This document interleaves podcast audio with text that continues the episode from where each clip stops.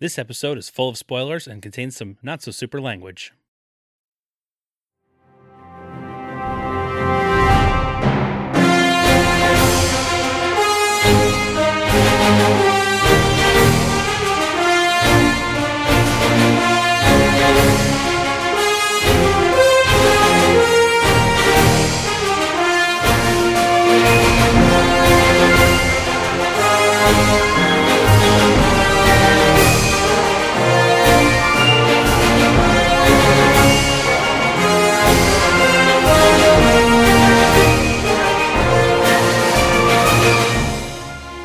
Hello, citizens! Welcome to the Fortress of Potitude. I'm Dave Michaels. I'm Brian Betts. and we are the Cape Podcasters. And this is the show that, with a spoonful of Marvel, helps the medicine go down.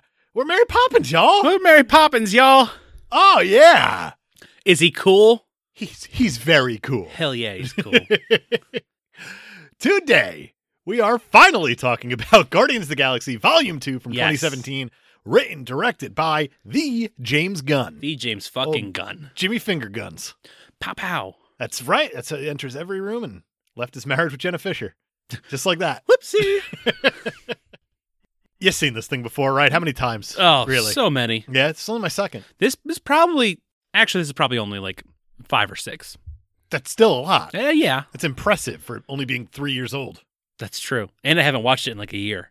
Damn. All So- right. Uh, give me your quick thoughts. it's great. All right. I, uh, after watching it this time, I think I might like the original one more, but See, I'm a little split right now. There's a lot in this one that I like a lot more than the original, yes. but then there's there's other some things. I know that you had said that your favorite Guardians movie was whichever one you had just watched latest. Yes. And has that changed? based on the fact that I just said I might like the other one better. Okay, it has. But I'm maybe. But then again, damn maybe it. not. So look how committed you are. to Maybe this not. thing. I don't know. Maybe I like this one more. Maybe I, I don't know. Guardians of the Galaxy Volume 3 comes out 2021. That'll gonna be, your my favorite. Without a doubt, it's going to be your favorite. There's a lot in this movie to unpack. There's a ton in this movie. I'm, I'm calling it now. Yeah. We had said in phase one that Iron Man 2 is the secret workhorse. Secret workhorse. Was yes. there a secret workhorse in phase two?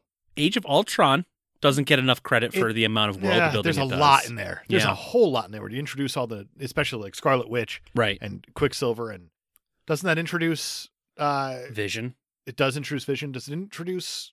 No, it's Civil War introduces Wakanda Yes. with Black Panther and Yes. Spidey Boy. This here, I don't even think it's the secret workhorse for phase three that we're living in still in what we're talking about. Yeah. I think this is actually the secret workhorse for phase four. If it is, it's very secret. It's very secret. It's very secret. We're, we're going to get there. I'm excited to talk about it. This movie does a lot of fun things. It does so many fun things. Ah. You just want to get into it? I'm pretty excited to get into it. We begin, as we always do, in Missouri, planet Earth, 1980. You would think that movies would stop beginning in Missouri at this point. You, we I mean, always start there. what gives? Movies? Get Pick a- original, please. Pick a different state. Please. The tax credits there aren't even probably good for filming. Right. Stop it. Like, we know this was in Atlanta. Stop telling us it was Missouri. Can't fool us. also, these scenes were filmed in Missouri, so maybe not. what, what, do you- what was your argument there then? I don't know. Most of the movie was filmed in Atlanta. Yeah. Because of, you know, studios. exactly, of course. Couldn't very well film in space on other planets. What? Yet, Ooh, give it time. Tom Cruise. He's working on it. I'm gonna be the first actor to act out in space. That's that's me. I wouldn't put it past him. Also, I wore that fat suit in that one movie, and I was hilarious. Oh, God. Tropic Thunder. Oh my I god! want to talk about it one day on Patreon. It's not coming up soon. No, but- that's not a wink dink, but no. I very badly want to talk about yeah, that movie. that'll be fun. Yeah. Okay. Meredith Quill, played by Laura Haddock, as in the last movie, but now she has hair. She's riding in a car, singing along to Brandy on the radio with Kurt fucking Russell, Yep. whom she calls her spaceman. Aw, how cute. Yeah. They go behind a Dairy Queen and run through the woods. You know what happens to the Dairy Queen behind the woods in Missouri? We all do. It's how babies are made, Oh, I was gonna say famously. Kurt Russell shows you an alien plant, which is not a euphemism. no. It's an that's- actual alien plant that he has planted behind the Dairy Queen. In the ground, In we the should ground, say. yeah. It's not in his pants. He's not planting it anywhere else. Nope. It's uh and he's like, one day you'll be able to find these all over the universe. Can you imagine that? She's like, I thought you said plants. He's like, I said pants. I, I mean, open your ears here. Whoops, I seem to have dropped my plants. Just got a bad stutter, bad spaceman stutter. Yeah, that's you really know. it. When you're from your own planet, you, whoops, spoilers. and then he kisses her, and then we cut to 34 years later, which is coincidentally the age difference between Kurt Russell and Laura Haddock. So that's fun. Did you get that off of IMDb? I did. I hate you. That's not my actual fact, though. We'll get there. Oh man, The Guardians of the Galaxy. Star Lord, played by Chris Pratt, Gamora, played by Zoe Saldana, Drax, Dave Batista, and Rocket, the voice and facial features of Bradley Cooper, or at least the facial maneuvers, sure, and Baby Groot, voiced again by Vin Diesel. of course. But And now he's doing it yeah. higher. it's, it's amazing, actually. It's, it's impressive. I noticed in the last movie he recorded it in six different languages, Right? 16 for this one. Oh wow. Yeah, bigger check, I bet. Maybe, probably. Hopefully, the studio saved a ton of money by not hiring 16 other voice actors That's a in good other point. countries. So they're all standing on a platform tasked by the Sovereign to protect the Anulax batteries, or the Harbulary batteries, or the MacGuffin batteries, whatever you want to call them. Sure. The Guardians ready their weapons as they're attacked by a giant interdimensional tentacle monster. And they spring into action, except for Groot, who's jamming out to Mr. Blue Sky on the stereo. that- Right. That, Rocket set up. Rocket because- wants to have the tunes playing as they do the battle. Right. Because, because Yeah. Quill loves music so much. This is such a fun opening credit scene. It really is. I like that it's a proper opening credits. You don't get Yeah. that a lot in Marvel. no, you really don't. But the whole time it's happening, there's like action happening in the background. That you can't really see. It's very out of focus. But oh yeah. the little baby Gertz is having a dance party by And this is- himself. This is just James Gunn dancing it's around. So much fun. He did the recording for the Baby Groot dance at the end of Guardians. And then for this one, he was like, instead of doing it on an iPhone, we had like a whole studio with five cameras set up. And he's like, it's a much bigger deal. There you go. So yeah, Baby Groot's dancing around, having a grand old time until Drax falls on the speaker and, and stops the music. It's unfortunate, It is, but I like the music is happening in the world and it has like a purpose and it's just right? already a great touch. They do some fun things to make the music practical. yeah. and I Practical really was the word I was appreciate looking it. for. I- exactly. I figured that's what you were going for, but So the team realizes they can't hurt the monster from the outside, so naturally Drax is going to jump down its throat. And, you know, the skin is the same thickness from the inside. so I like how Quill's like, "What is he doing?" it's- you can't, it's the same thickness. And Gamora's like, yeah, I know. So Star Lord notices a cut on the monster's neck and orders Rocket to get him to look up. And then Gamora slices the monster all the way down the length of its body and kills it. And Drax falls out of the hole, going, "Ah, I done it single handedly. it's great. It's very fun. It, It's very Guardians. really is, and it's one of those things of I, I almost forget the dynamic between all these guys every Yeah. single time I watch it, and it's one of those like we really, really hate each other, but we really, really love each other. Yeah. Also, It's like- great, It's like four socially awkward things and Gamora. exactly. Very motherly Gamora. Yeah. The Guardians bring the MacGuffin batteries back to the Sovereign and meet with their High Priestess, Aisha, played by Elizabeth Debicki. Debicki? Yep, she's very tall She's very tall. She's 6'3. They made her 6'7. S- somehow. They're like, platforms. Yeah. Did it. In exchange for the batteries, the Sovereign delivered Gamora's sister, Nebula, played by Karen Gillan, of course, to the Guardians so that they could take her to Xandar and collect the bounty for her. That right there is exposition. Oh, that boy. you just did. is it? Aisha mentions in passing something about Star Lord's half human, half alien heritage, and he's like, "We certainly ain't from Missouri." and she's just like, I, I don't know what that What is is. that? I I don't- don't know what that is.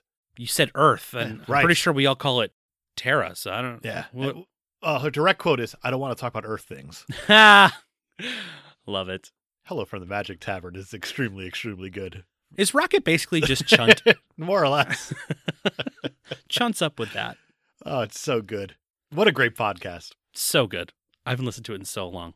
When you're in Chicago and you get stuck behind a Burger King, Right. that's when you end up in the magical land of The- Foon. The magical portal that brings you to Exactly. Foon. But if you're in But if- Missouri behind a Dairy Queen, That's how you find out that's when, when Kurt, Russell, drops his plants. exactly. Uh, all sorts of fun things happening behind fast food restaurants in various areas. Exactly. It's kind of like in Connecticut here. If you go behind a pizzeria, you don't even want to know. We uh, is there anything higher than an, an an E? Anything higher than an E? Yeah, for the podcast rating for expletive. 'Cause that's what I thought happens E behind- is for everyone. What do we have? Oh, oh, it's podcast. I thought you meant video games for a second. I don't No. know why. Um, I don't know. E for explicit, and then I don't know. Are there porn podcasts? Probably. Probably. It's the internet. That's got to be weird, though, I right? bet, right? I- Is, it just like, uh, that's the whole podcast? I bet the miracle would love it, though. I really, really do. Uh, I bet she's just like, I'm going to go home and crank down. I'm not going to do the accent that she has. It's foreign accent. well, the It's thing not- is, podcasts. It's not that it's a that anything else. foreign accent. Right, right. She's not from America. Right. That's- I, that's that's all I exactly it. I, d- I don't do Polish accents or whatever. I feel like an audio medium wouldn't be great for the miracle. It would have to be braille porn. Now, what would that be like? Everything's just nipples. All the bumps are in the right places. this has already gone off the rails. it has. I love it. but when you think about braille porn, there has to be something, obviously. Oh, definitely. It'd have to be like a braille smut book. Would it just Like, be like Fifty Shades of Braille. Yeah. 50, Fifty Shades of Braille? Or would they be like 3D pop out images that are How would that anatomically work, though? correct? Like, all right, so my kid has a book that's called If I Were a Puppy. And it's like, if I were a puppy, my ears would be velvety or whatever. And you feel the ears and Yeah, it's yeah. velvety. It's basically that, but it's like if my penis were and then would it like just like it stands up? Oh, like a pop up book? Yeah, but For but it's sure. like a deeper book. It has to be like a tome. Oh yeah. So that and it has like a loaded spring Yeah, that good kind luck hiding that Of, under it's your really bed. just a dildo that stands up. That's really what it is. with with with braille around it telling a story. Of course. It's like the little dildo that could or whatever. I think I can. TM, should we TM this? Yeah, I, think mean- we should. Okay. I think this is a, Oof, that was a close important. call. Bookmark it. Really Yeah. close call. File it with our our patent lawyer, and Right. we'll get back We're to gonna that. mail this podcast to ourselves and not open it. Bam, Nailed Done. it. like every Lawyered. podcast we do. Exactly.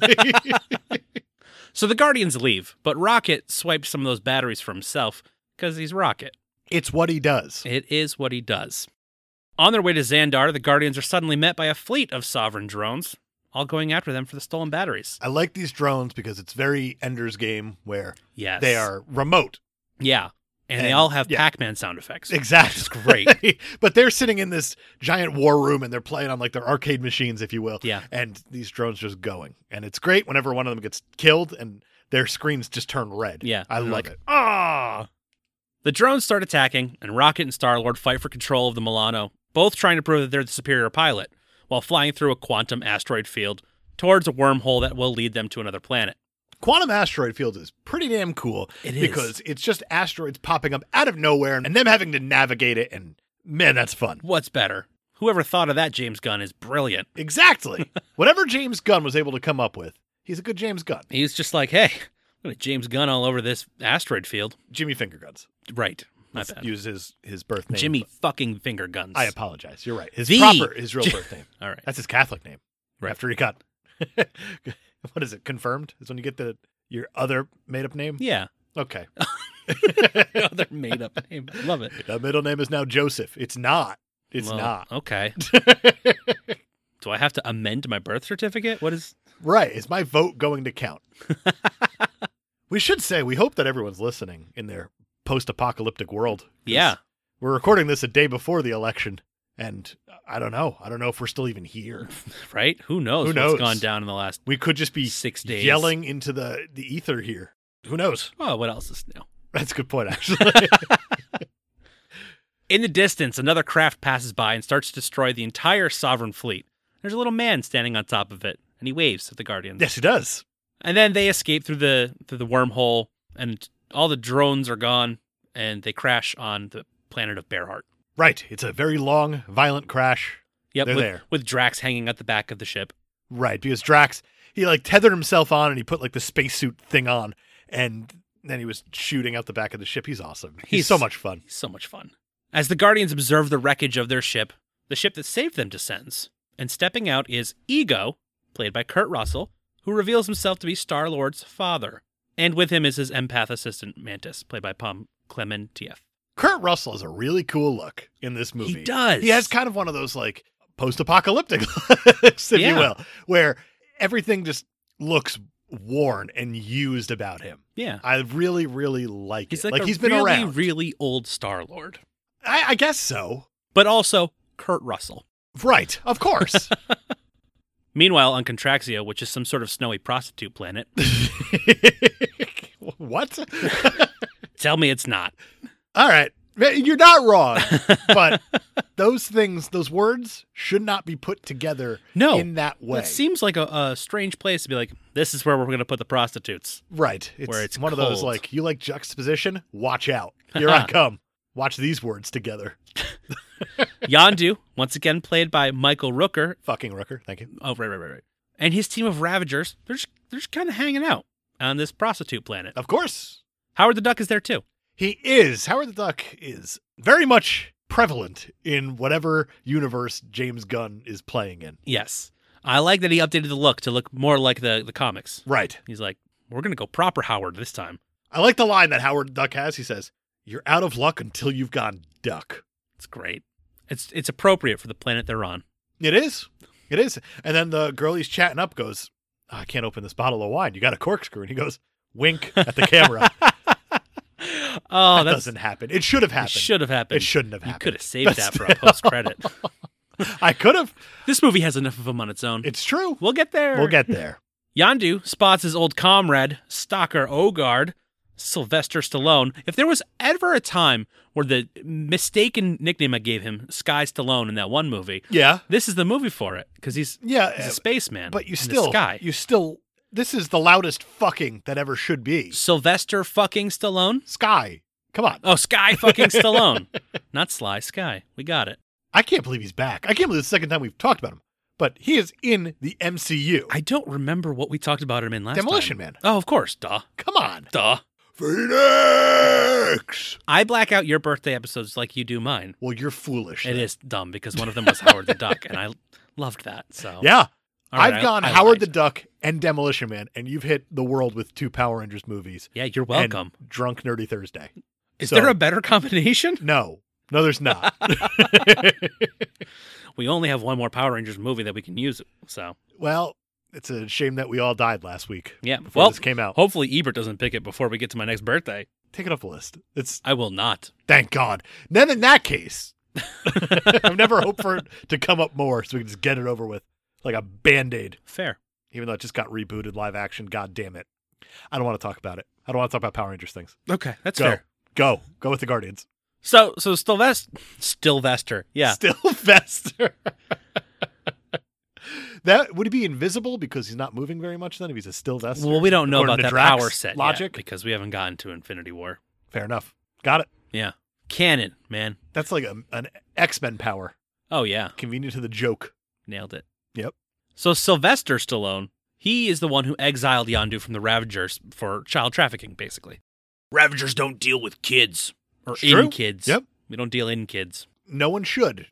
I- Right? it's, a, it's a solid stance to Yep. have. End of movie. We did it. What a message. Among the Ravagers is Taserface, played by Chris Sullivan of This Is Us fame. Of He's Toby. Right? You wouldn't recognize him here because he's got Taserface. Wouldn't recognize him anywhere. Never seen it. Never seen This Is Us. well, I'm sorry. That's fine. He thinks the Ravagers need a new leader because Yondu's gone soft. Because he's like, hey, remember when I used to hang out with you guys? And and they're like, go away. And, and, wow. and Taserface, all right. Taserface is like, he's gone soft. Yeah, Look- look at him over there. covered pretzel, and you could just you want to don't, not go near that guy ever again. Nice. We got to talk about Mallrats too. It's on my list of Patreon things as well. Excellent. I do have December's movie picked out though. Oh, well, Yeah. that's fun. I can tell you it now if you want. Well, why not? doesn't matter. The world's over it's true. with We- the election. we last might not week, get and to it. it's- I can't believe it. It's a shame that we're not going to get to it. Yeah. Do you want me to say it? Yes, please. December Patreon. It's going to be Willy Wonka and the Chocolate Factory. Oh, yes. Yeah. That's exciting.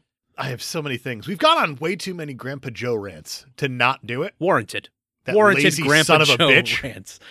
What an ass. He is an asshole, That man. and I want to dissect his asshole. Okay. well, that's an interesting take. It's an interesting movie. I don't know the last time you saw that movie straight through. Oh, it's been a long time. The cynicism in it, i- it is. Oh, Oh my god! It, oh I can't wait. if then. you thought the Chocolate River was flowing, nope. it the cynicism, is a fun movie. I can't wait. It's like a full movie of just Alfred. Exactly. I'm in. Exactly. I'm in. That's well, that's snarky. Ah, you know what? No, you're right. You're right. Next month, December, Willy Wonka and the Chocolate Factory. Stay tuned. could say the Chocolat Factory. and then get Chocolat. Johnny Depp involved. We shouldn't. No, never get Johnny Depp involved in that movie. He There's no lost. reason a, to. He lost a libel case this week. I saw that. that said, like I'm not a wife beater, and everyone went, "You Well- are. You are." The courts have The court said that you're not not a wife yeah. beater. The, That's the for- court has determined that that was a lie. Judge Mori out. So after Yandu finishes talking to Stakar, the Sovereign arrive, and Aisha approaches Yandu with a proposition. I like how she's walking on this blue carpet that they're rolling Yes. out under her, and she's like shuffling her feet, trying to stay within the carpet. It's wonderful. We cut to Star Lord, who's still in shock to finally be meeting his father. It He- makes sense. Ego explains that he sent Yandu to pick him up after his mother died, and and he's like, "Why didn't he ever deliver you?" Star Lord's like, "Because I was small and and it could fit into small spaces. It was good for thieving." I really like how if if someone random like Kurt Russell would say that he's my dad. Yeah. I'm happy that he gave like a bit of backstory on the Star Lord side to kind of prove like, no, dude, I know who you are. Right. I know your story. This is exactly what happened to you. This is how it played out. Makes me as an audience member now believe it. Yeah. Which is great. Yeah. Star Lord doesn't understand, though, why Ego left Meredith in the first place. So Ego invites him and his friends to his planet, where Quill is hesitant about going and, until Sure. Kamara's like, hey, this is your dad. It's not David Hasselhoff. He's here. You can you can go. right, because uh, Peter Quill did think that David Hasselhoff was dead. Or no, he told people David Yes. Hasselhoff was dead, even though that we'll get there. we, get there. We'll get there. so Star Lord, Gamora, and Drax go with Ego and Mantis while Rocket and Groot stay behind to fix the Milano And Nebula. and keep an eye on Nebula. Right, because she's all Because she's all prisoner. Handcuffed? Handcuffed? Maybe? It's like they handcuffed her and then put her somewhere, and then the thing where they put her came undone, but she's still handcuffed. I don't know. Who knows? The whole thing is She's a prisoner. she's a prisoner of sorts, and they're gonna leave the raccoon and, and baby tree to watch her. Exactly. As you do. On Ego's ship, the three talk to Mantis, who shows off her powers by seeing into their minds. Well, not their minds, but their feelings, because she's an She's empath. empath, not a telepath. She lets everyone Empath. know that Peter Quill has romantic, sexual feelings for Gamora, which Drax finds hilarious. Dave Batista Oh, is he's on having another a level blast. in this movie. He's He's, having- having so much fun. which is crazy because when he first read the the script, he was like, "I feel like Drax isn't doing anything in this movie." He's like, he's this- so wrong. and then I he's guess so wrong. the first table read, he's like, "Oh shit, okay." it's funny because everybody has a major arc in this movie. Someone more than others. We'll get there. But Drax is, is kind of coming out of that weird social. Yeah, I I don't want to call it an anxiety, but he's very stunted. Yes, Yeah. where he can't really figure out how to talk to people and how to uh, communicate, if you will. And here he is just having so much fun, and he's just calling how it is, and he's so comfortable with these people that he could do it, Yeah. which is great. It's phenomenal. The Ravagers come across the woods where the Guardians crash landed because they've got a tracker on the Milano, sure, and they walk directly into a bunch of traps laid out by Rocket. right? M- Macaulay Culkin Rocket Raccoon here. Oh yeah, Just having a home alone moment in the woods. He's having a, a great time. woods alone. With all with these Bradley Cooper. exactly. Great time with all these traps. Oh yeah, and he's he's just taking out Ravagers left and right until Yandu shows up with his Yaka arrow, you know, his sweet whistle weapon. Oh yeah, I love that weapon It's so so, cool. much. It's such a cinematic weapon. It really is. It's a very iconic weapon to me at this point because Yeah. visually, whenever it does its thing, It leaves that trail of oh, light. it's so good. So good. Yandu tells the captive Rocket that instead of bringing them to the Sovereigns, like he was commissioned to do, he's just going to sell the MacGuffin batteries instead, even though they're only worth a quarter of the bounty. And now Taserface has had enough. He's done. and he calls out Yondu on going easy on Star Lord and his team. And Kraglin, played by Sean Gunn, Sure, of course.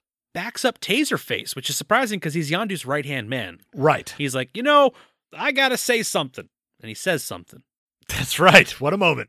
And then all the the, the Ravagers are are drawing on each other, and Nebula, who has convinced Groot to let her free so she can rescue Rocket, she breaks the crest on Yondu's head, the, The fin. fin that helps him that he uses to control his Yaka arrow. Right. The, whi- the it's a whistle fin, pretty much. and uh, now he's basically defenseless. So she aligns herself with the Ravagers, and they take Rocket, Groot, and Yondu prisoner. Easy enough. Seemed easy. it took a while, but it, it seemed easy enough. Yeah. Ego brings everyone to the planet that literally lives through him, and Gamora finally asks him, "Hey, what are you?" So Remember how I said I think this uh, this movie is the the secret everything Yeah. moving forward? Yeah, This is it. I I get it. As soon as I realized where we were in the movie, yes, I think you might be onto something here. Ego says, "I'm a celestial, sweetheart," Uh oh. and then it's never mentioned again. Yeah, we've seen one other celestial so far. It is the floating head nowhere. Nowhere. is a, a floating celestial head, Right. which makes me ask a lot of questions actually. But we have celestials in the MCU. We have- and they have been around in the MCU. And holy shit, how is this not a bigger deal? That's a good question. As soon as they announced Eternals, people should have been like Guardians too. Um, you should have been. As soon as Marvel got the rights back from Fox, they should have said, holy shit, the X Men can already, in theory, be in this universe because the Celestials created the first mutants. right. That. Oh yeah. Everything that Ego has just said is a major crutch for the upcoming phase that we're about to get into. It's already Interesting. been planted. Like a alien seed on a distant planet. It dropped his plants. Just dropped his- exactly. This movie dropped its plants in the MCU. And I have more to say about this and the Celestials and everything about that, and we're going to get there. Okay. Because I, I we're not done here Right. because the Celestials are these giant beings Yes. that have been around since the beginning of time. They've visited Earth, I think, four or five times at this point, or whatever it is, according to the comics. And they're more kind of playing around with humanity as like experiments and stuff. And that's how they ended up with the mutants and everything like that. This should be a huge deal Yeah. with what Ego just said. Yeah. I mean, I have a personal theory that no one fucking reads any of the comic books that's a fan of this stuff, and that's totally fine. It's not Yeah. for everybody. But watching it this time around, I heard Celestial. I paused the movie and went, What? It's funny that you say that because when he said celestial, I'm like, I don't think I ever noticed that that's the word he used there. Yeah, that's a biggie. That's a, a not even a biggie. That's a ginormity. Yeah. Like it, it can't get any bigger It really- than it's- him saying Celestial. It stuck out this time when I watched it. I was like, oh, Yeah, Yeah. it's huge. it's very bad. And we'll get there. We, we're here, and there's more to say about it, but it's farther down the road. We'll we, get there. We will get there. Luckily, Eternals came out last weekend. Oh no, oh COVID. no. COVID happened. so Right. Eternals didn't come out last weekend. That's amazing to think about. Yeah, right now we should have already seen Black Widow, Falcon and the Winter Soldier, and Eternals. Oops. This could have been one of those weird coincidental things that we talked about then. It c- could have been, It's not, but but, instead it is not. Right. Celestials. Celestials. It's a thing. It's a big thing. Look into it if you want, or don't. No, you should. Maybe, maybe, uh, subscribe to our Patreon. We might talk about the Eternals at some point before the movie comes out. We absolutely will. We're 100% going That's to a do that promise. on the poll list. And at this point, House of M, our episode on that is already out because yeah, WandaVision's coming. coming soon. Yeah. That's going to fill in some gaps. Possibly in November, even though it wasn't on their release trailer for I'm November. hearing December. December, uh, There's there's likely. they said 2020 yes. in the last thing they said about it. the and good news is, is December that they're what's running left. out of time on their promise, and that's okay because That it's just streaming means we'll only. see it sooner. Yeah. Exactly. Celestials, we're here. Celestials, they're they're here. Their ego, get used to it. He explains to the three of them that he came up with a human form, complete with a penis, because Drax asks, he made sure to ask. and he traveled the galaxy. And he came to Earth, and he fell in love with Meredith.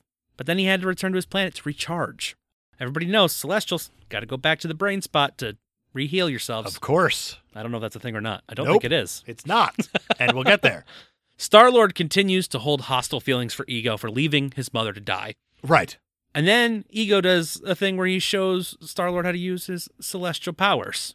He shows him the light, He shows him the light. and Star Lord is able to manipulate this light, and Ego's like, "Hell yeah, kid! Yeah, that's he's awesome." Extremely excited about it. He's like, Yeah. "You did it, kid! Good for you!" And Star Lord is like, "Yeah, I can make it into a ball, and we can have a catch, And- Dad." And then they do. And that's what they do. And if your red flag isn't up at this point, I don't know what to tell you because that is so out of tone for this movie. Yeah. Yep, yep, yep, yep. On the Ravager ship, Taserface and the other Ravagers have taken to ejecting uh, the the members of their clan that are still loyal to Yondu. That visual of the airlock as Yeah, they get ejected out of it, and you just see them floating in space, and there's a whole bunch a whole of them. bunch of them. Oh my god, that's powerful. Really cool. Uh, really well done visually. yeah. You watch the one guy get tossed out, and then it kind of just zo- it, it pans back, and you see just a bunch of them. It's amazing. It's really cool. Kraglin is spared because you know he's one of the ones who initially turned on Yondu, so they're like, ah, he's Team Us now. Right. So he's just kind of standing there watching in disbelief as all of his friends are killed. Yeah, as you do. You know, the tone of this movie is back to where it was. Exactly. We're, we've arrived back. No one's playing catch anymore with their fucking daddies. Yeah, right. That shouldn't say with their fucking fathers. There it is. That's an It's a- important it's- distinction. It is important. Later. Apologize to all the daddies out there. When Taserface boasts of his greatness and fearful name, Rocket just laughs and mocks him. As you should. Because because Taserface. Taserface is a dumb name. Taserface is a dumb name and a dumb character, so much so that when James Gunn was hired for the first Guardians movie, he put a picture of Taserface from the comics up on his Twitter and said, I will never adapt this character into a movie. and then Guardians of the Galaxy 2 came out, and he's like, Well, I guess I could just use him to make fun of him. Done. And he Great. I like how James Gunn is using this to like air grievances about Marvel. It's great. It's brilliant. Nebula suggests that the Ravagers turn in their cap the remaining captives to the Sovereign and the Kree for the bounties on their heads. I want to talk really, really quickly about Karen Gillan. Yeah, let's. Her American accent is insanely good. It's impressive. It stood out here because she actually has to talk a lot Yeah. here, and because she's trying to convince the the Ravagers to fall in line with her. I guess she's really, really good. I She's think she very good. goes very overlooked because she is kind of a, a character that you don't really want to follow around too much because she's just brooding all the time and Right. angry Right. and not terribly interesting for the most part. She has a lot going on underneath the surface that she will not let out, and that's not an interesting character. Right. But the actress is killing it, She's absolutely crushing it. And I've I've loved her since she was Amy Pond on Doctor Who. of course. We all have, Because of course. ah, fantastic. Her and the it's not even the new Jumanji. It's the the first one. I haven't seen the second one yet. I Of the new haven't ones. seen either of the new ones. Oh god, they're So good. That's the, what well, I the keep first hearing. one is extremely good. I Yeah. don't know what the second one. is. I've heard good yeah. things about the second one. So it's very exciting. Then or third I or don't know what- fourth if you count Zathura. Zathura is very very good. Yeah. I actually like that quite a bit. I haven't seen It's that a, either. it's a Favreau. oh, I'm pretty sure. well, in that case, Fair enough. it just seemed appropriate. Yeah, I mean, uh, he hasn't been talked about in quite some time, actually. Like the proper John Favreau, right Oh, The human right being, the actual man himself not not the salute right? the heavy-handed salute kraglin gives nebula a new hand and brings her a ship that she intends to use to hunt down gamora and eventually thanos because he was he was bad to her Yeah, he's, he's, he's Oh, a bad dad, bad bad daddy bad daddy. on ego's planet mantis and drax start to form a bond and drax tells mantis that he finds her hideous but it's a good thing because when you're ugly you know people love you for who you really are and that beautiful people never know who they can trust that's that's real It's sound that's a beautiful logic. person Yeah. i could tell you It's very, you never very know. true. Mantis says that she needs to tell Drax something very important. But then Gamora interrupts things, and Mantis is like, I'm going to shut up now and take you guys to your rooms. Right. I don't know why it's all of a sudden not important for her to tell, but it is. Uh, I don't know. Not important. Maybe she just wants to tell Drax because Gamora is kind of a bummer right now. She's uh, constantly a bummer. She's very suspicious about the whole thing that's happening, even though she was the one who's like, You should go. it's a weird kind of touch for her character. I'll adm- Yeah. give you that. She's very motherly to all these characters, though. I I feel like she thinks she has to be because none of them are all too bright. You're not wrong. You're not wrong at all. You have Peter Quill, who, when alien tall lady Aisha looked into his soul, said like, "You're half and half, and you're also reckless as all shit." Yeah, that's Like- definitely the human half. Right, because that's definitely something in your genealogy is recklessness. Recklessness. yeah, it's right next to um, ha- eye color. Right, Yeah. as we all know. You have Rocket, who's so many issues, and we're about to get into them big Yeah. time.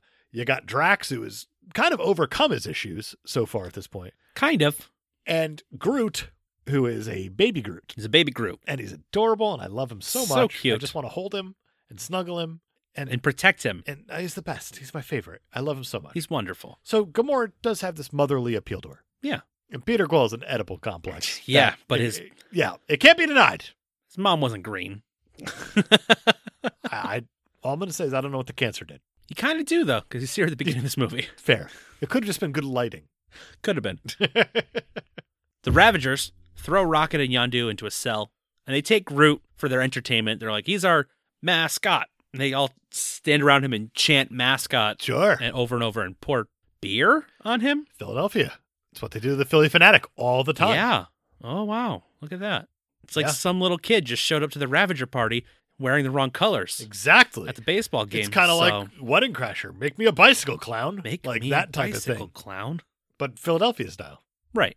pouring beer all over something adorable. Oh, I was gonna say like like a a balloon animal, but covered in in cheese whiz, Of course. You're right.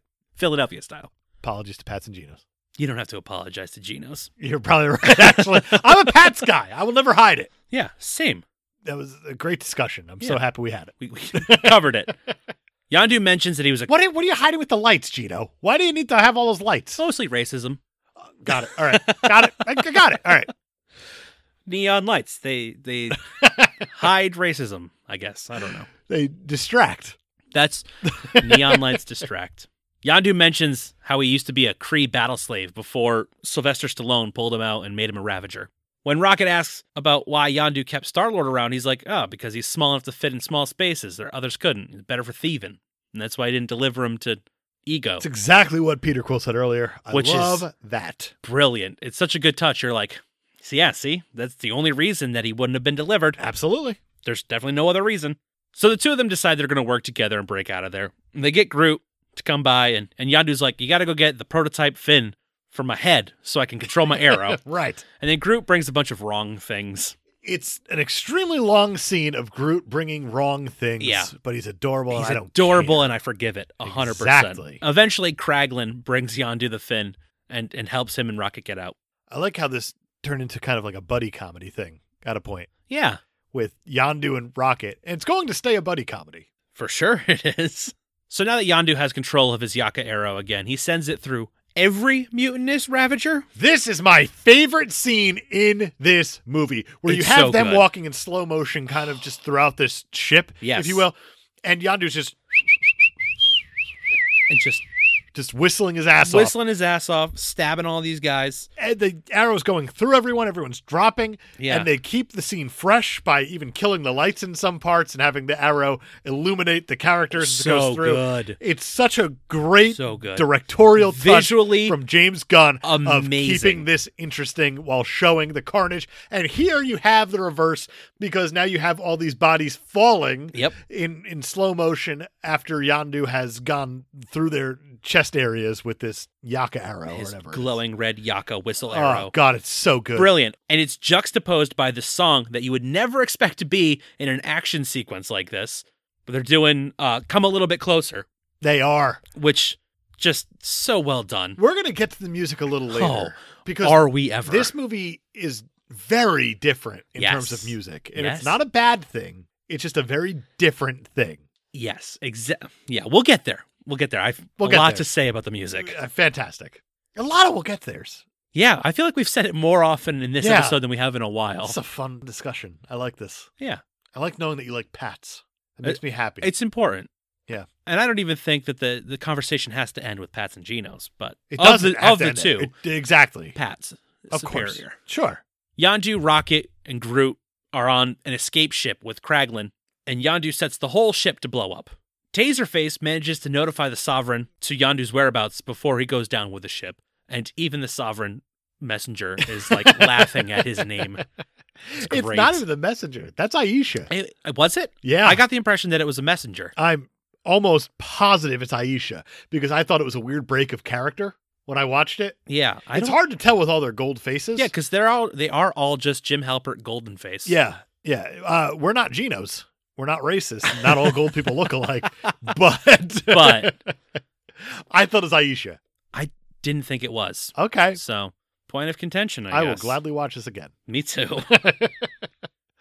so the four of them that are on their ship, they make 700 wormhole jumps to get to Ego's planet. They said that four Yeah, four, is considered it's like a lot. a lot, and seven hundred. It's going to do some fucky things with It's you. going to do some interesting things with the faces. mostly the face area. this is Bruce Campbell. I just dove into the wrong Necronomicon Absolutely, Oh type it is. faces because eyes are bulging here. It's a lot like if a cartoon character just saw like underwear or something on a girl. Exactly. And, uh, Ooga. Ooga. What are those? Yeah, it's like They look insane. Kraglin, Yandu, Rocket all look fucking And demented. Baby Groot. Right. And more of Baby Groot because you can see his entire body. It's true. It's great. Oh, it's insane. It's like they brought in Schumacher for this scene. He's like, remember, this is a cartoon. Right. One of the jumps, they pass uh, Stan Lee, and he's in a big old space outfit, you know, spacesuit. Yeah. and he's talking to the Watchers. Yeah, he is. about a time when he was a FedEx man, and he probably called Tony Stark Tony Stank or something. Even though that happens two years after this movie, Correct. timeline wise, Timeline wise, yes, but time doesn't matter. time doesn't matter anymore.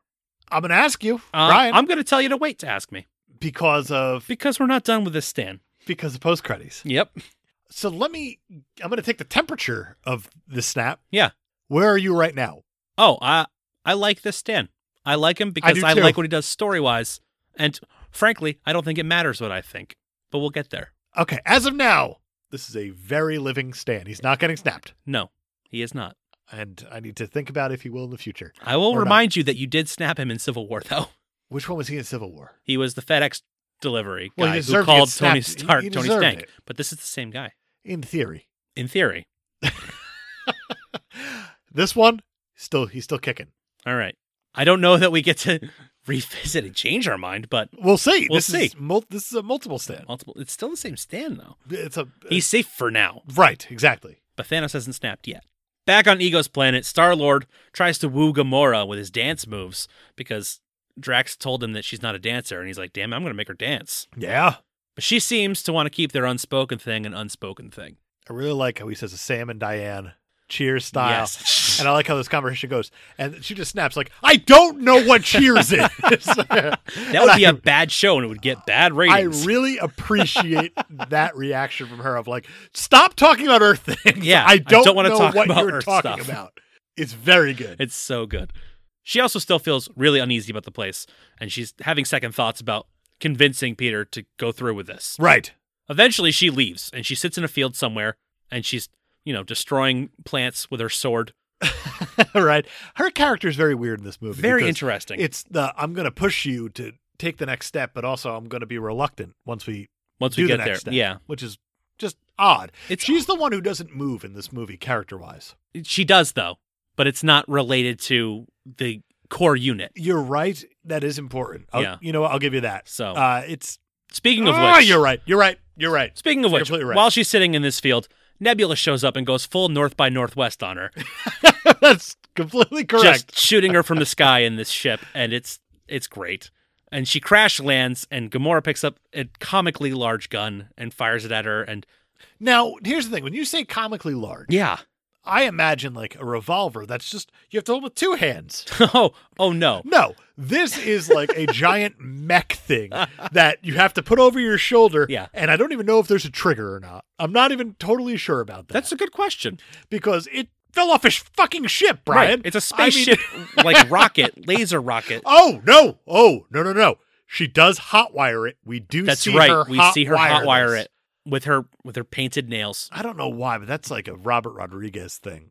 Like that's what I'm thinking of in my head of like a Planet Terror or whatever it is. Oh yeah, Kurt Russell was in the other one of the Oh, grindhouses. That's right. The uh, we found a connection. Submit an actual IMDb fact. You should what do was it. it? I don't remember what the other one was. but Planet it was not as Terror. good. It was Planet Terror, and it was the Kurt Russell one where he's the angry man on the road. Oh my god, I'm blanking on it. Also, I've googled it.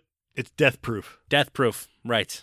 I remember. I always think of of Bruce Willis, Unbreakable, because it's a similar name, Fair enough. and I never I never make the jump of why I'm thinking of Bruce Willis though. So it's it's not a good memory. Seven hundred device. jumps, man. Shouldn't do it. Right. You got to just stick to four. or Exactly. Five. That's the safe spot. somehow Nebula like falls and Gamora has to save her Yeah. after trying to kill her. And she Yeah. does, she saves her. But then Nebula immediately starts fighting her again and she's like, "Seriously?"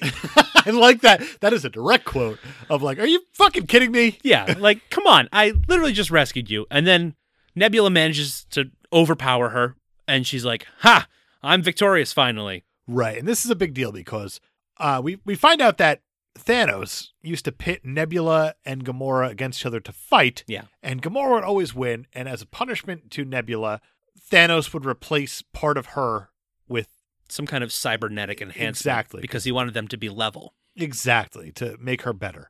And Nebula finally got her win.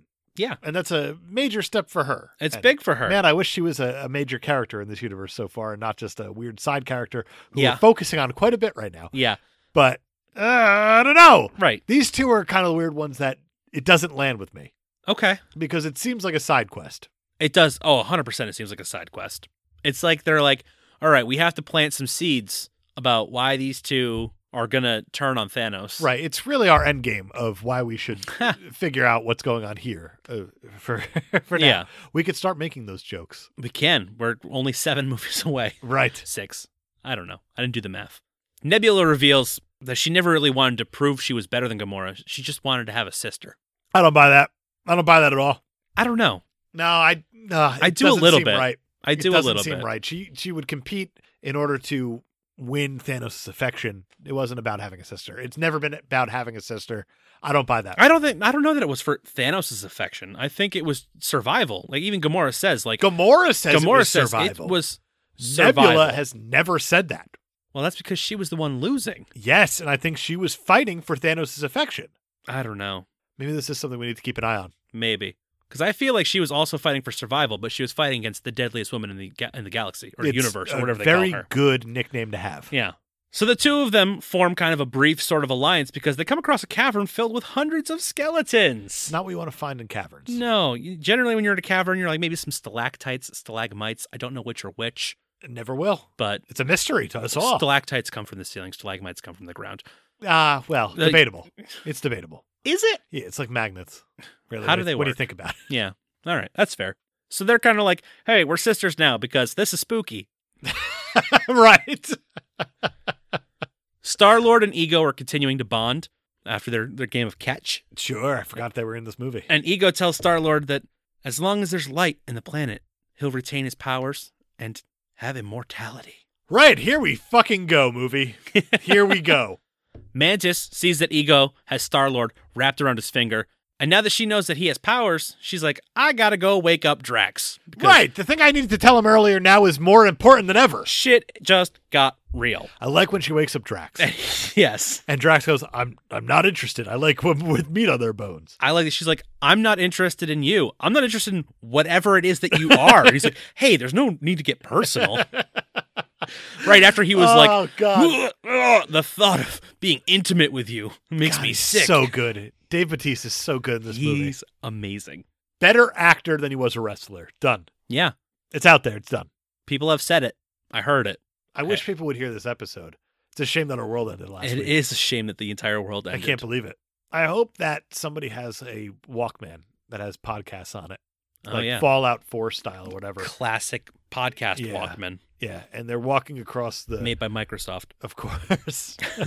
We'll get there. they're walking across their their hellscape after this election. And they're listening to us and they're just having a smile about the old times. Yeah. And we're like, oh, I remember Marvel movies. Thanks, Pip Boy. It's a shame. It's a shame the world had end. You're lucky that this is the most accurate retelling of the of the movies You're right. because This is everybo- what we have now. everybody knows that the Blu-rays were the first thing to burn up. we all And- know and the that. apocalyptic I hellfires. couldn't believe it either. Rocket, Groot, Yondo, and Kraglin make it to Ego's planet.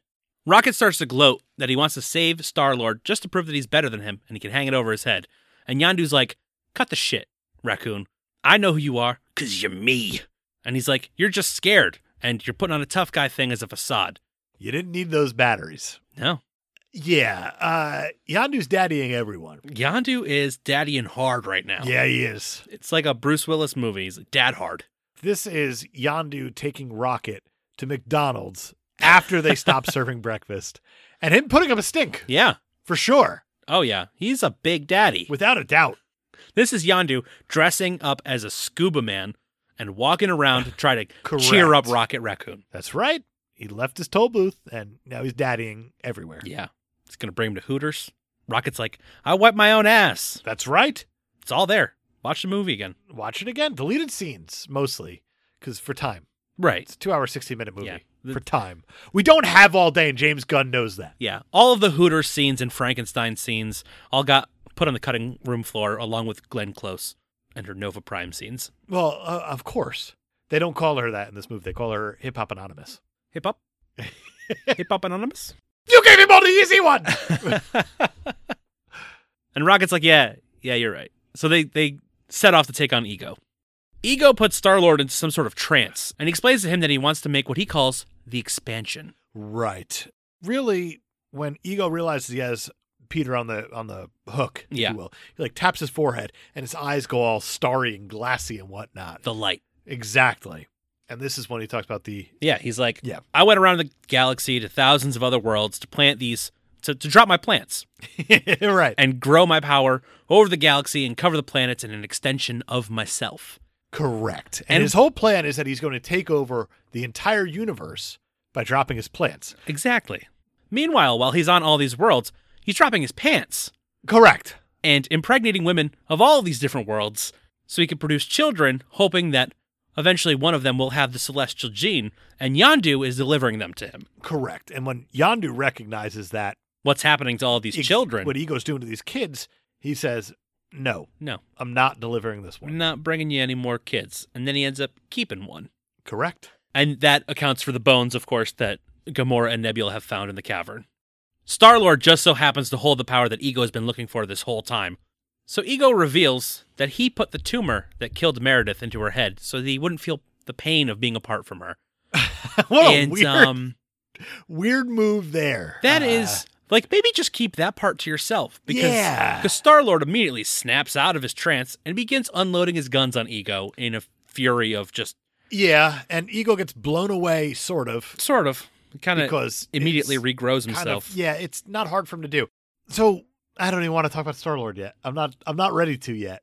We'll get there. okay. It's coming, and we'll get there. It's coming very soon. But man, does this actually pack more of a punch than I think it needs to?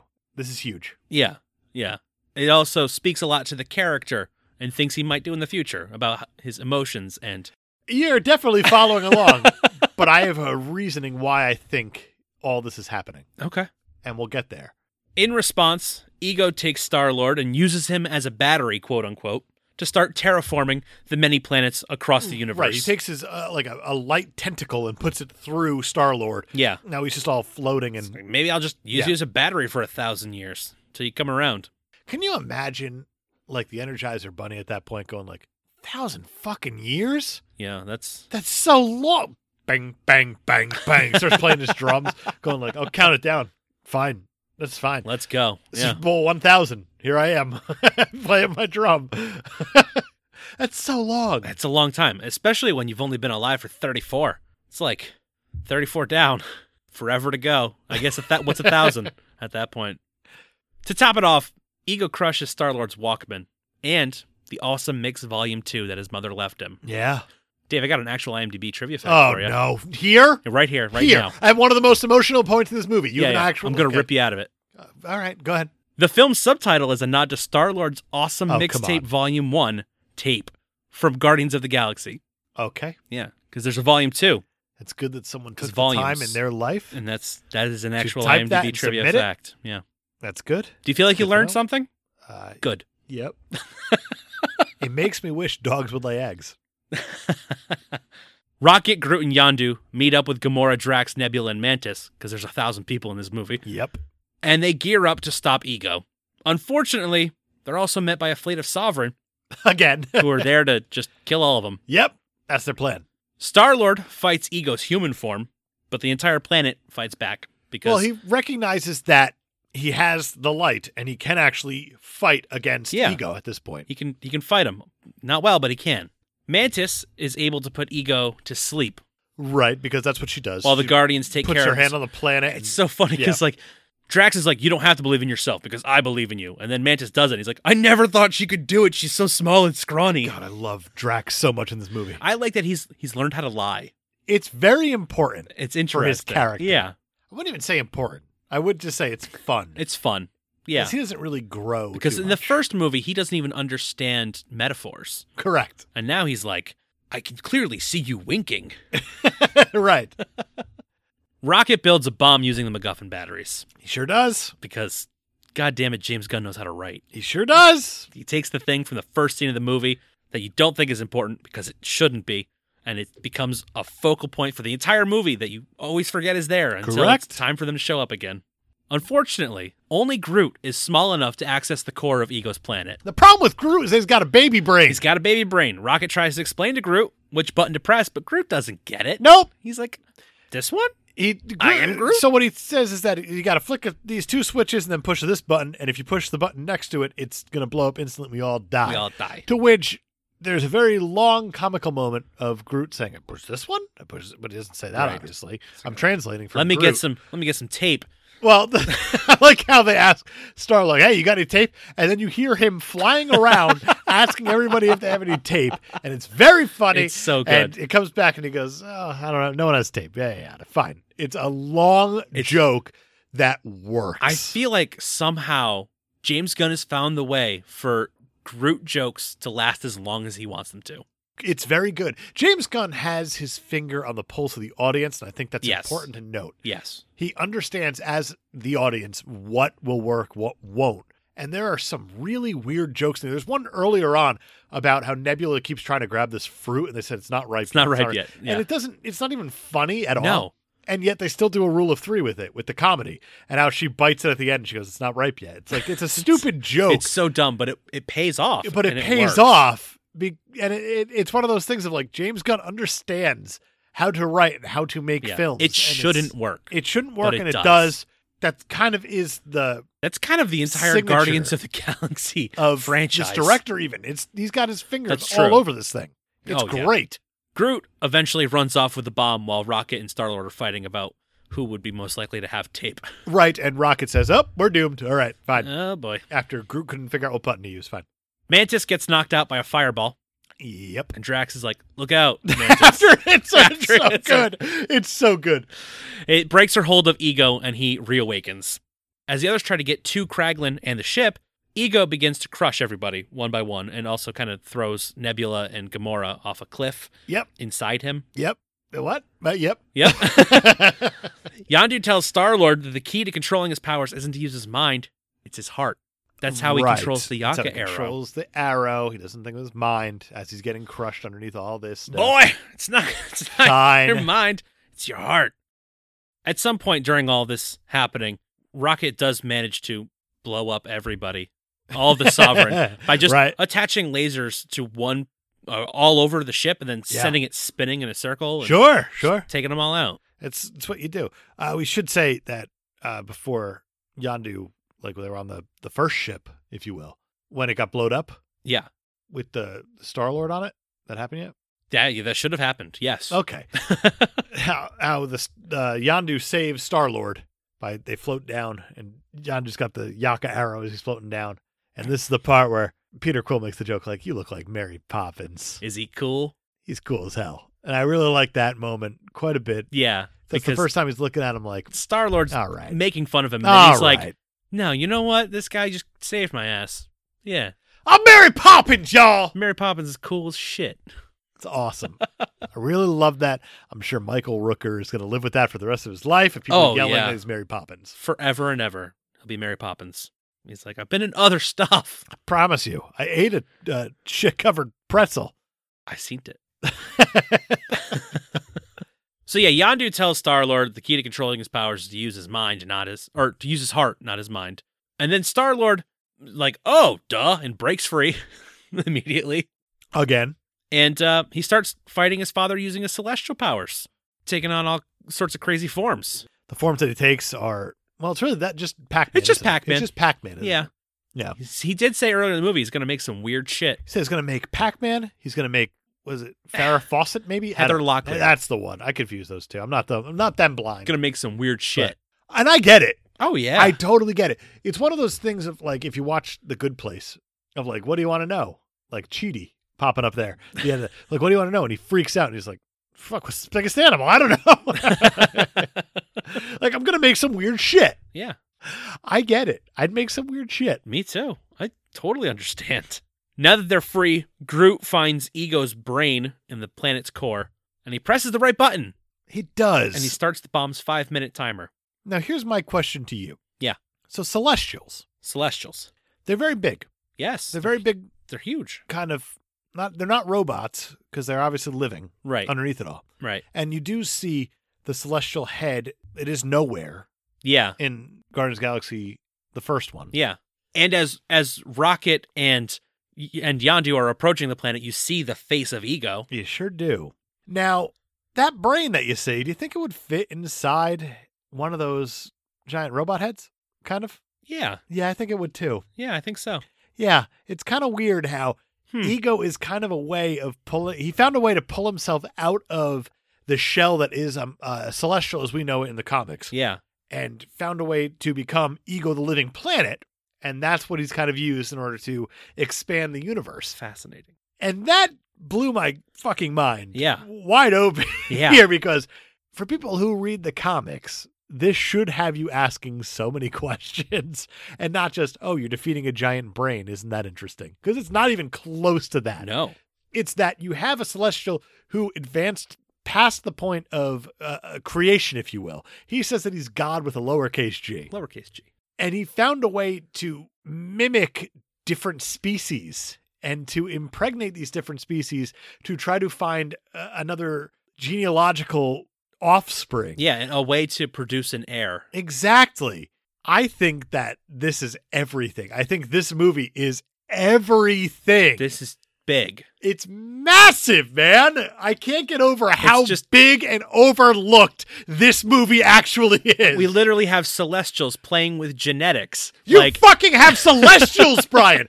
Call it at that. Period. Hard period. stop. Period. Stop. But then you also have them messing with genetics, like creating mutants, if you oh will. my god, it's huge. Would you call Star Lord a mutant? Technically, yes. Technically, I agree. Legally, no. At this point, but well, he's not signed up for anything because we don't know if that exists on Earth because of contract disputes and copyrights and all exactly. that. But not important. but not important. This should be a bigger fucking deal. It should be. You're absolutely right. This is huge. Oh man, Is Star Lord Mar- is the MCU's first mutant?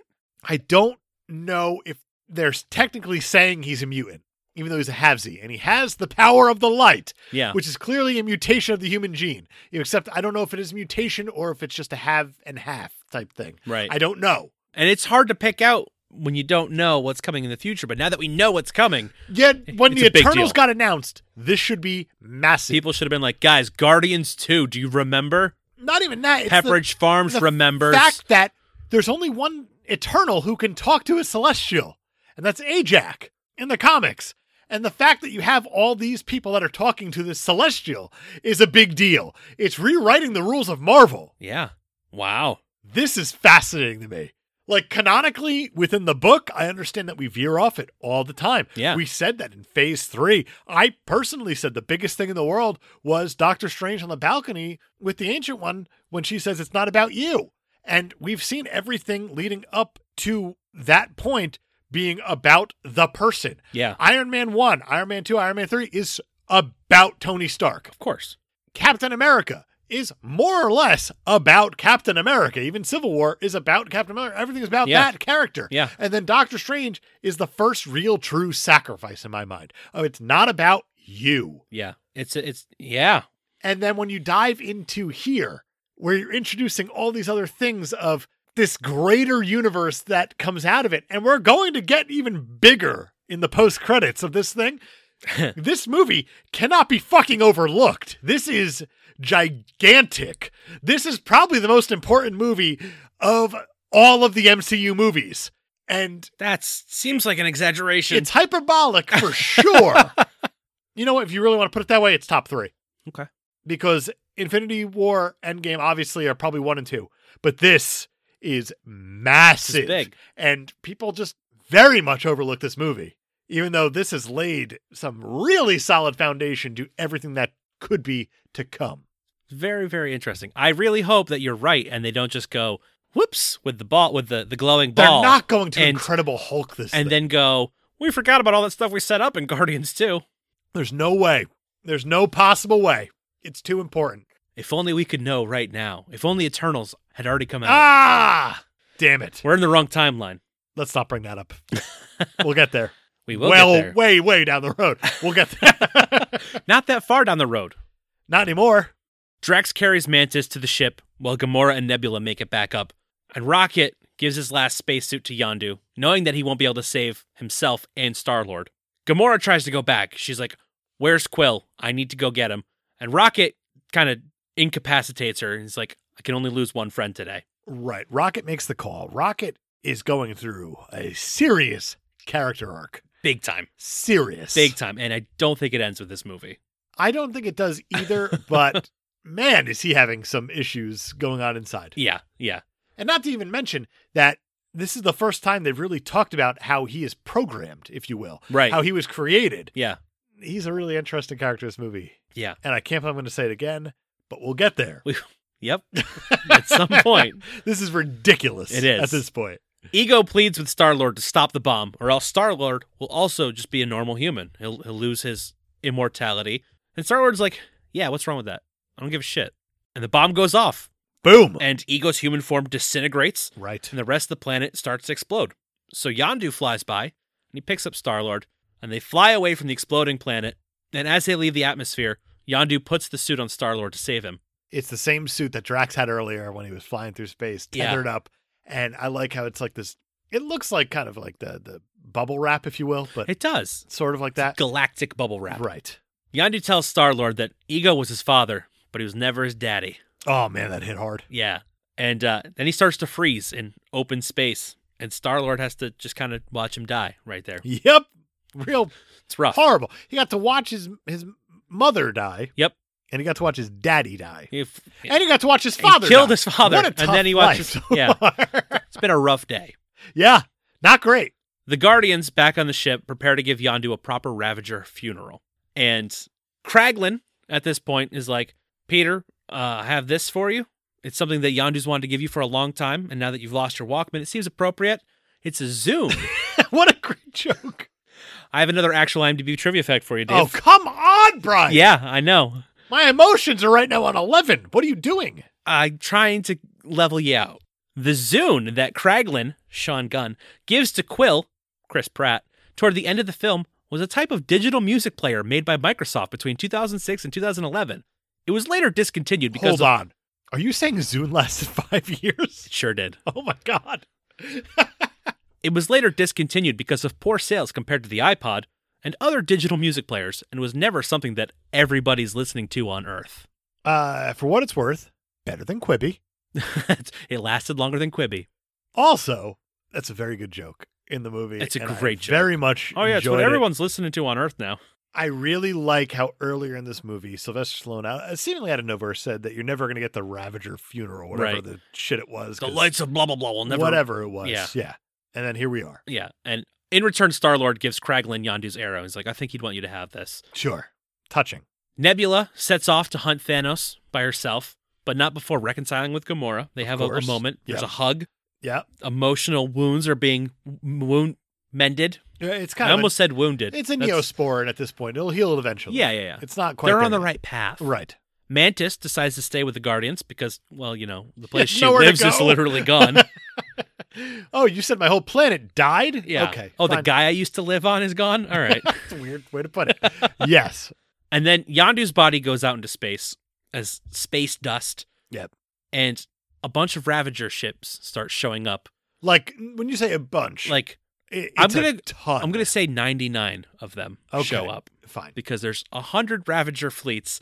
And, Ah. and earlier, There you go. Sylvester Stallone was like, "You just lost the business of 99 of them by serving one." Oof. Yeah, it's rough. Yeah. And they all show up to pay their respects to, for Yandu because Rocket sent out a message telling everybody what Yandu did. Right. and he gets a, a full proper funeral with the the fireworks and It's very colorful. it's very cool It's very deep. there's a um what's the song playing it's Father and cat son. stevens, Cat Stevens. father and son yeah. and it, It's very it- good. it's pulling the heartstrings and then you have baby groot who's like going from person to person Snuggling up. snuggling up and he la- he ends up with drax who's literally been fighting the entire movie Yeah. and he's like yeah this is we're we're our family unit here That's exactly it. and that's almost guardians of the galaxy volume 2 What is the last line that Rocket even has? Because Rocket, it's a very downer moment at the end. Oh, uh, he's looking out at at everybody showing up. He's like, yeah. they all came. They they still liked him, even though he was mean to them, and he stole those batteries he didn't even want. Yep. And Oh, I want to save that for a second. This is a, we'll get there real soon, but I want to save that for a second. But carry on to the post credits. all right. Mid credit scene number one. Right. It's important to note these because there's so many. Kraglin tries practicing with the arrow. He- He's not very good at it. He ends up sticking Drax with it. Yeah, it does. It's funny. It's very funny. Mid credit scene number two. Sylvester Stallone honors Yandu's sacrifice by reuniting with their old team, with Martin X, played by Michael Rosenbaum, Yep. Charlie 27, played by Ving Rhames. Yep. Alita, played by Michelle Yeoh. Krugar, who's um, CGI, but he does some really cool Doctor Strangey magic shit. Sure does. And Mainframe, which is a helmet that's played by Miley Cyrus. I love it. And it's like the OG Guardians team, and it's really cool. And I like it Ah, quite James a bit. Gunn has hinted that they will probably return at some point, I'm all for even it. if it's not in Guardians 3, which That's makes me fine. go, oh, that's fun. What do you got up your sleeve, Jimmy Finger Guns? What do you got? Mid credit scene number three Aisha and another sovereign discuss their new plan to take down the Guardians. Aisha is sitting by a birthing pod, touting the next step in the evolution of the sovereign, and she decides to name it Adam. Yeah, that's massive. That's huge. that is insanely massive. huge. James Gunn wanted to have Adam Warlock in this movie. James Gunn, to stay canonically to the comics, should have had Adam Warlock in this movie. Yeah, the problem was they already had their everything pretty much drafted for Infinity War, and they knew if they introduced Adam Warlock in this movie, they were going to have to use him. He's only a massive character He's huge. in the Infinity Gauntlet. But I guess they were like, we don't want to use him for whatever reason. I don't know. I mean, you, you introduced Captain Marvel right before and then use her till it was appropriate yeah. in Endgame. So James Gunn actually said, I adored what we had done with him. I think we did something really creative and unique with Adam Warlock, but it's one character too many, and I didn't want to lose Mantis, and Mantis was more organically part of the movie anyway. You could just add more characters, bud. You could, but he also knows that once you start trying to do too much with a movie, it turns All into right. Spider Man 3. That's a good point, actually. He noted that Warlock could appear in future Guardians films and is considered a pretty important part of the cosmic side of the Marvel Universe. Not wrong. But he actually, even just by doing this post credit scene, Disney was like, you have to make sure that people know that this is not a thing that's going to happen in Infinity War and Endgame. I can't promise you that. So he had to, he actually had to like put out tweets like, regarding the post credit scene, he's Man, not going to show I up. can't wait for tweets to not matter nearly as much. Or maybe they already don't. Or, maybe they don't. Or maybe, Who I knows? don't know. We're in a post apocalyptic world. yeah.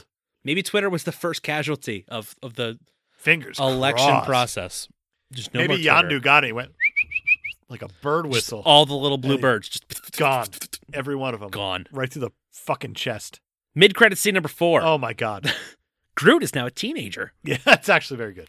uh, Quill scolds him for leaving his roots lying around, but Groot's like, ah, I don't, I don't care. I'm gonna play video games like a teenager. Uh, as you do. Yeah, I got it. And then we get a post-credit scene We because sure we're do. not done. We're not done. Stan Lee, he's still sitting with the Watchers, but they've become bored and they leave him without a ride back to Earth. I love it. I love it. I love it so Also- much. I'm, I'm a little bummed that we're deciding to not snap him because we already decided that the next Stan Lee lives no matter what. Which one was it? Oh, this one. Yeah, this one. I love it. Because the last time we were like, no matter what, next Stan Lee lives. Fantastic. Which we is- picked the right one. We did it. But also, I feel like now the next Stanley's going to have to die. I don't think that's how it works, but I don't know. We're I just- gonna find out the hard way. Also, we've already killed the Stanley once. We have, but have we? But have we? Time doesn't matter. Yeah. So that is Guardians of the Galaxy Part uh, Volume Two. Volume. volume Two. It's Get it very right. important because the IMDb told me Yes. that it's important to state that. You're right. It's a reference Exactly. to the awesome mix. Written and directed by Jimmy Fingerguns, as we know. Pow pow. This is a really, really, really, really, really good movie. It's good. it's it's, it's- it's really good. Honestly, it's an amazing showcase of Jimmy Finger Guns. Yeah, that's putting it lightly, though. I think 'cause it's, I think it's an amazing showcase of Jimmy Finger Guns for sure. Uh, I think Drax shines quite a bit. Yeah. I think Gamora doesn't. Not as much as the I first think one, for sure. Star Lord is stiff, but it works. yeah. And I think that this actually is kind of a Rocket movie more than anything, because Rocket does go through that massive Rocket character goes arc through a big change. Yes. that they actually end up ending on, which makes you feel like this is a resolution. But then at the same time, you have to remember that this is an ensemble movie, Yeah. and it's not just an individual thing. I So- felt like this was a lot. Yeah. This movie was a lot of. The first movie was this is how they came together. right. This movie was this is how they became a team. This is uh, how they family. became a family. right. And all the while they've they've kind of resolved storylines for Star Lord and Drax mostly. That they one sort of have that one kind of gets finished in future movies. Yeah, Groot is it's not even close to basically being done. he resolves in the first movie and now he's a new character again. Correct. Not even the same character. Mm. Actually, James Gunn has, has clarified that he does not have the memories. He is technically Groot's son, not a reincarnation. Trees are weird. All right, Trees are weird. well, I guess in the books it's still the same Groot. fine. So- that works. but I don't think Rocket's arc is done yet. I think there's a lot still to look Rocket into with went Rocket. through some shit in this one. Where you Yeah. had obviously we saw Star Lord go through the this is your daddy, your daddy's a living planet, Yeah. your daddy's a bad man, and now you have to fight your daddy and kill your daddy, yada yada. right, right, Whereas Rocket, they openly talk about how he was programmed, how he was created, right. and he built. will he will not have any of it, and he is going through some. Serious I'm not a raccoon. things. You're a trash panda. That's better, right? it's It's so much worse. I love that line. a great line. Uh, I think Rocket actually is kind of the one going through the biggest arc here.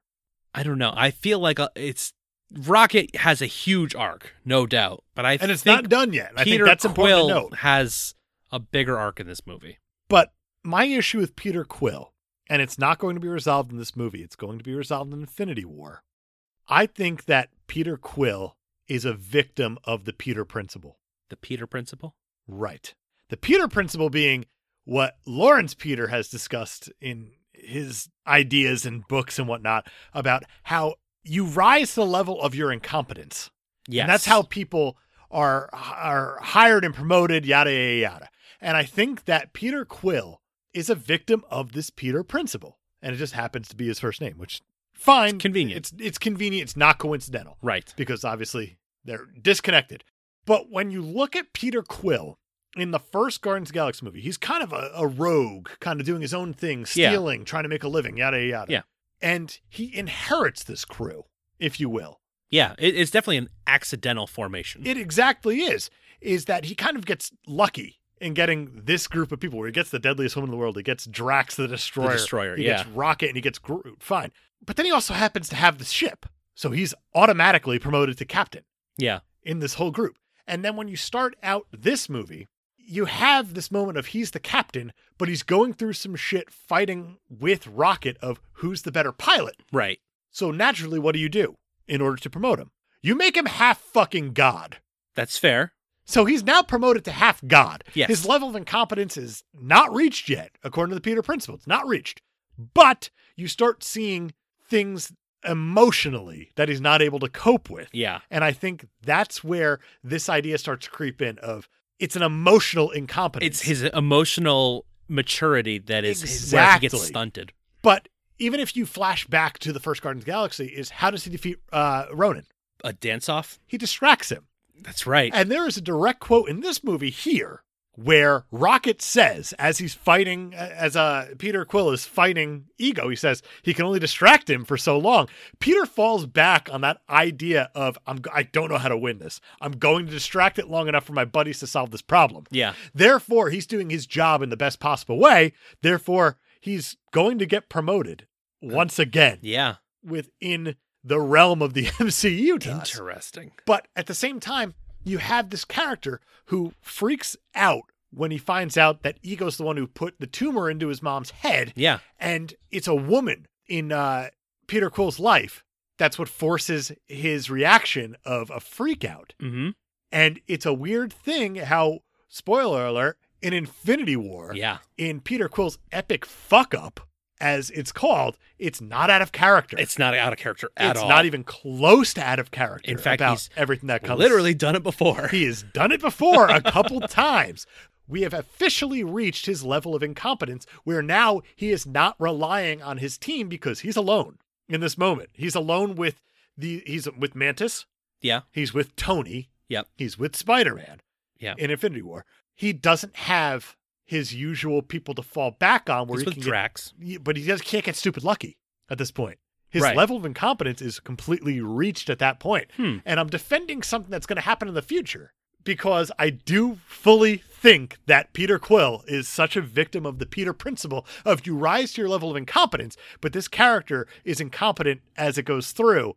It's one of those that he just keeps working his way through of getting lucky and convenient and Yeah. finding out He's his scrappy. niche. It- It's- that's exactly it. Yeah. And I'm I'm curious because we get the hint that they they're introducing Thor to this mix, which may or may not actually happen because we don't know. We have the no way idea. Movies have shifted around, and who knows? But what would that do to the dynamic again? Correct. How And we does have Peter no rise idea. to But we that also do occasion? know that Peter he rose as far as he could until the moment happened. And look at it from a fan's point of view. He's definitely an X Man then. maybe in my eyes. For convenience sake, he just he's But there. Look at it from a fan's point of view of when you get to Infinity War, what happens with your viewpoint of Peter Quill. Honestly, I think people too, are too hard on him. So I think I'm so, the wrong too. one to ta- ask. But But the same thing is, is that he rose to his level of incompetence. We finally got there. It's an emotional incompetence, Yeah. if anything, but it finally broke him. It finally got to the point where, I mean, he had, he's the guardian of the galaxy. He's not the guardian of the entire universe. That's the, the Right. thing. It's right, now that this is too big for him. And probably should have saved it for Infinity War to talk about it, but well, I think it's I'm very sure we'll find appropriate another through here. line. Yeah, it's definitely appropriate here because I think you're right, but I don't think they're done with him. I think there's there's got to be something else, or he doesn't. May- Maybe in, in volume three, he can't rise to the occasion, and that's how we uh, we move on from the character. Do you think it's that simple though? They just It's never that simple. kill him off. They're not going to do that. You don't think so? No. I mean, he got voted the the least popular Chris. I know that Yep. out of the bunch. That's not his fault. It's kind of his fault being one of the Chris's. You're right, but still, uh, no, I, I think I think we're gonna have a, a heavy rocket focus on on volume three is where I'm. I think we leaning. should because of what this movie sets up for Yeah. the Rocket character. Yeah. it's really interesting. Yeah. that's what I'm I'm more curious about than the Peter Quill character. There's definitely a resolution to be had, we are not there. This is such a downer ending. Yeah. it's ridiculous. Yeah. and it it, do, it ends so abruptly that they they need to give you five post credit scenes just to, to, give you something to just leave so the you're like- theater on. okay, whew, that wasn't a total bummer of a movie. You're right. it's not like an Empire Strikes Back type thing. Yeah, yeah. They, you know what it was? They didn't want an Infinity War before Infinity War. Man, I can't wait to talk about Infinity War. I mean, you saw it together, and there's not been a quieter car ride anywhere. No, that was that was silent. It's no, that's not true. Because I remember after I, I want to say it was like it was junior, senior, or high school doesn't matter. But me and a couple friends went to see Passion of the Christ when it opened. Oh, That fun. was the quietest car ride I've ever had Yeah, I after a bet. movie. It's like, so Jesus, huh? he got stabbed real good, I guess. Wow. so, um, how about that? I thought we were going to see a Mel Gibson movie. Fuck. Yeah, I couldn't believe it. there you go. That's my personal theory on Peter Quill is Yeah. that he's a victim of the Peter Principle. There you yeah, he, he's got a maximum threshold of emotional intelligence, and once he hits it, shit hits a fan.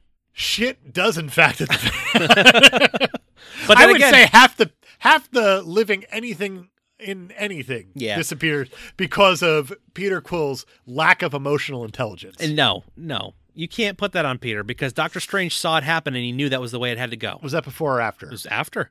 The whole plan came after Doctor Strange looked at all the possible futures. there you go all He right did it before Thanos even showed Yeah, up. we'll, we'll get there this is gonna be a long we'll get there But yeah, we'll get there. We'll get there. We'll get there.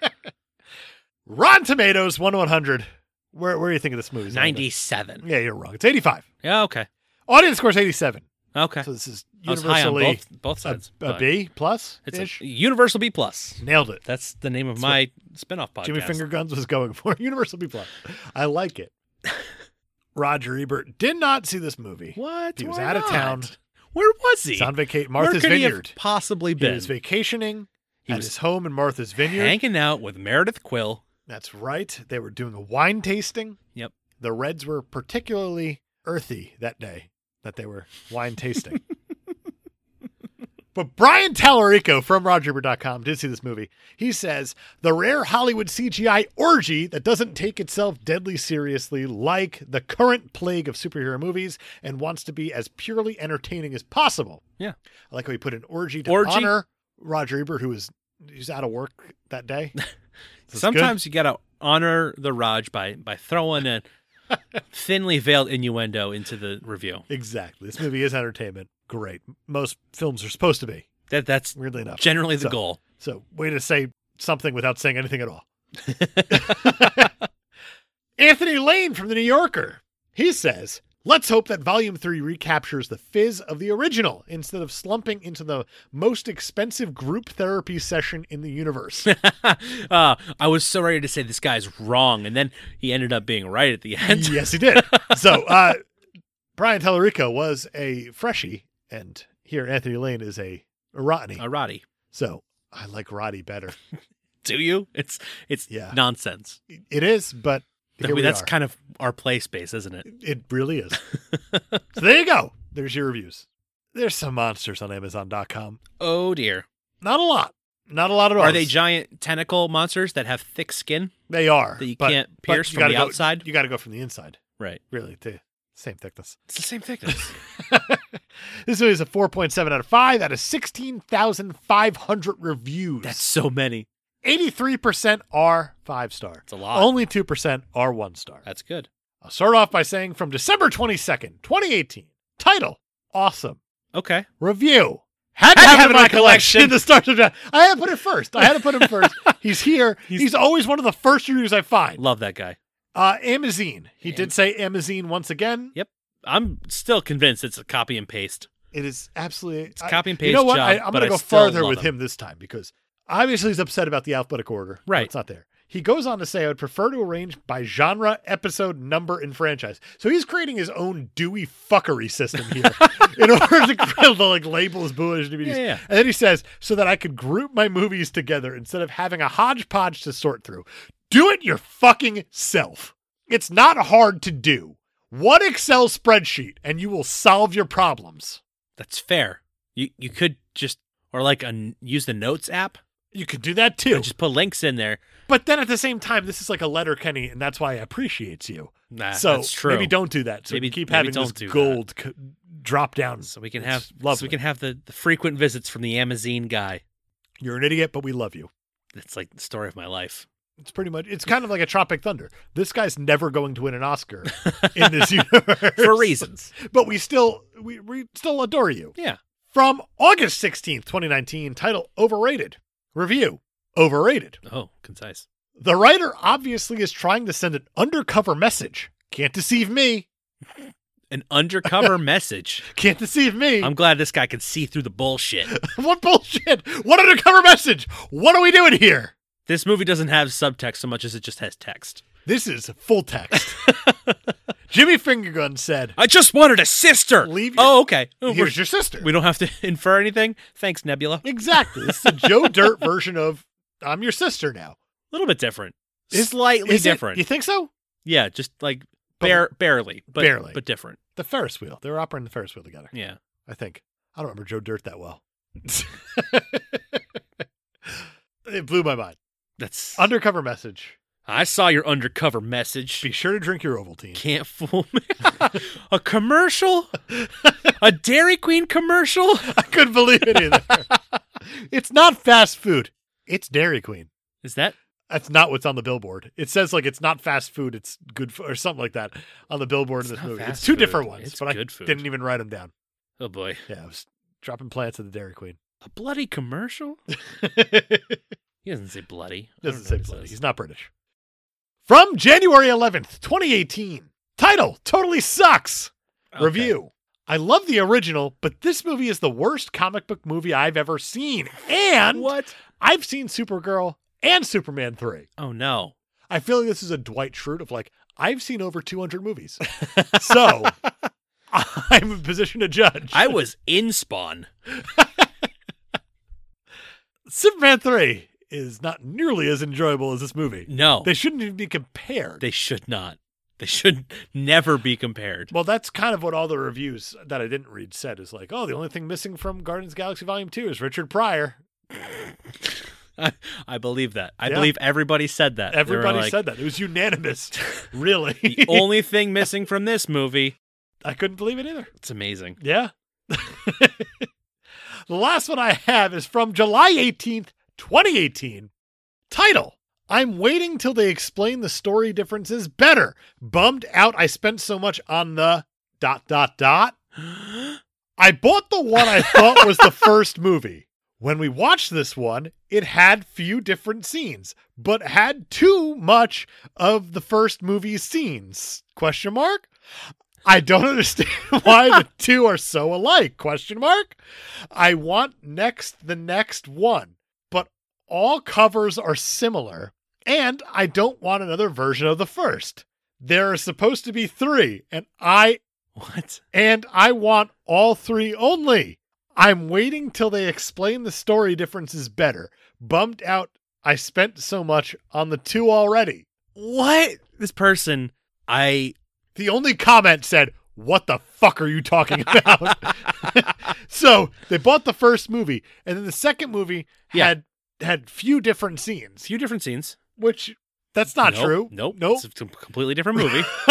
it's a new movie. It's an entirely new movie, in fact. And then uh, they don't understand why the two are so alike. They want the next one, the third one, The third that's one. supposed to be included in this set that's not even filmed yet, right, right, right. to be included in the set to make sure that they have it. Yeah, because it's supposed to be three. Yeah, but they spent so much money on the first two already Right. that how are they not going to get the third one included already? It's crazy. I don't understand it. This person, um, I don't think they understand how anything works. I don't think you're wrong there. I think this person has reached their the Peter principle. They've they've gotten to the point where they just they can't progress any further. I don't know if that's true or not because there was one that I read. Most of these were, oh, this just didn't work. Oh, it didn't s- load because this was available on Amazon Prime for a while. Yeah. And I don't have the date, which I usually lead off with. Not important. I'm doing it off the dome here. Yeah. They said, have to be a member of Amazon Prime to watch. And it's like, I feel like that person has Yeah, reached for the- sure. the pinnacle of the Peter principle of yes, yes, you do. Simple Right. as that. That is how it works. Yes, if you want to Um, watch the thing that's on Amazon Prime, you need to uh, be a subscriber of the Amazon Prime. Generally, it's like, oh, this Netflix original movie gotta have Netflix I to can't wait watch for it. Orange is the New Black to finally get onto Hulu. I can't wait. We've been waiting for so long. Share the wealth. That's a dated example. I should not have gone there. no, it's perfect though. Because it? if you're still waiting for Orange is the New Black On to hit Hulu. Hulu, you don't get it. Fair enough. No, I get the impression that this person bought two different versions of Volume 2 thinking they were getting Volume 3, which obviously does not exist yet. Well, for what it's worth, they had bought volume one and two in a pack. I can understand that mathematically. I Yeah. think that they're getting three eventually if the two discs mate with each other, no, because that's just going to give you Guardians 1.5. like The Lion King did. Yeah. I get it now.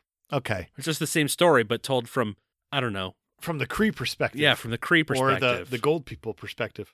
Sovereign and Cree. This, this is our story. Not as good songs either. No, the songs, I don't Not as remember good. any of them. Yeah. But you do get your Nathan Lane cameo, and that's what's important. Honestly, yes. Yes. That's what we're all here for. Oh, really, what we're all here for is to get this thing a super sub score. We should do that. Let's figure out what this thing got. However, Okay. you were very coy this time about hiding whatever it is this is. Coy, I did the same thing I do every week. And now for another edition of the Caped Podcasters Theater. what we have here, like we've been doing every week for the last few weeks, yes. is um, a little story written by Keaton Patty, comedy writer. His book is available for pre-order now on Amazon. It is called "I Forced a Bot to Write This Book: AI Meets BS." I just got an update from Amazon today that my copy should be arriving on the release date, and I'm very Yes, excited about yes. that. Mine will be too. I can't wait. Um, we did a lot of talk about family today, Dave, and so I decided it would be good if uh, if we if we did this one. Keaton Patty says, "I forced a bot to watch over a thousand hours of Family Feud, I thought you were going to say Family Matters, and then asked it and to I was write so prepared to be Urkel. a Family Feud episode How do you write of its own." a Family Feud episode? Here is the first page, okay. Dave. Um, this this week I'm going to be doing the parts, obviously reading the narration as I do. I'm also going to be doing the parts of Smith father, Okay. Family Two father, Of course. and Family Two Father Two. Uh, Well, what? I'll also be doing the part of everyone in Planet, and you'll be doing the part of Steve Harvey, almost as good as Urkel, Uh-huh. I was hoping for Louis Anderson, but that's fine. and also everyone in Planet. What? Yeah, Again? yeah. So there's there's your script, and um, Okay. this is Family Feud. Family Feud. Here we go. Interior arena of household anger. Steve Harvey, judger of families, sends his body onto the stage. Two families exist: Smith family and Family Two. The feud begins. One family will win the car. One family will become the car. Bring me your fathers. Each family mails a father to Steve. Steve's hair is no. It is no, actually. I- this is digression. His hair is ridiculous. His hair, well, he doesn't have hair. He's got a mustache.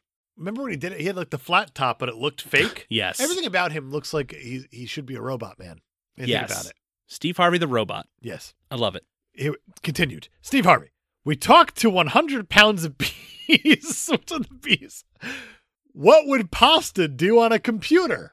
Smith father buzzes on Steve's Harvey. Look at you. You're bringing the, the production value here, yeah, Brian. I'm, I'm really bringing it this week. Message red sauce. The answer board dings. Message red sauce is the number four answer. Steve Harvey's face shatters, and now he hosts even harder. Other father. Can you guess nicer? Download plate. Download plate is number 3.5 answer. family 2 cheers. They have been family for several minutes. They are all fathers. Very appropriate for this movie. It really is. Steve Harvey says, Game will die without more answers. I will not bury the game. My shovel is busy running Nintendo. what? Family 2 Father 2 raises hand. He wants to be Mr. Guess. I am married to a pasta, so I know the truth. Website of garlic. Good answer. Good answer. Good answer. Good Good, answer. answer. Good answer. It's everyone on the planet. Good answer. Website of garlic The- the- is the number Sound three effect. answer. Steve Harvey says, How is that good? And I am bad? How is that good? And I am bad is number one answer. Steve Harvey wins the families and becomes the car. Oh, what a day for Steve Harvey. It's just wonderful. Now, can we give this thing a super sub score, Yeah, please? sure. Uh, now that we got that out of our systems, let's give this. you thing a got that super- out of your system. Yeah, basically. You made me be Steve Harvey. I thought I was doing you a favor. Did you? Who doesn't love Steve Harvey? You didn't make enough faces at the answers. You're That right. was the problem. You're, you're right. It's I an couldn't audio get the medium. character. I didn't have enough time. Guardians of the Galaxy Volume 2 Story and Motivation. What is the story? Story is Peter wants to know who his dad is. He finds- doesn't. he finds out who But he his- doesn't. but he does. No, he doesn't. he absolutely does. He really, really doesn't. The story kind of just happens upon Peter. It's not that he goes searching for anything. It's that That's his true. daddy comes to him. He doesn't go searching for it, but Peter's really doesn't give a shit about who his father is until someone says, "I'm your father." oh, that's not true because when Aisha brings up that half of his heritage is unknown, he broods about it. He broods about it, but it doesn't seem like he gives a shit about who his father is. He's curious about what the other side is, other than human. It's just the father happens to show up at that point. I don't It's know. kind of like the end of Waterboy. I'm your daddy. I'm Roboito. yeah, but here's Peter starts the movie with no dads and he ends it with two dead dads. So like, That's a problem. I agree, but we're gonna get there. oh, n- we're not though With because it's parents. a, it's it's not a parents movie. It's a teamwork movie, so we won't even get there. But that's oh, that's possible too.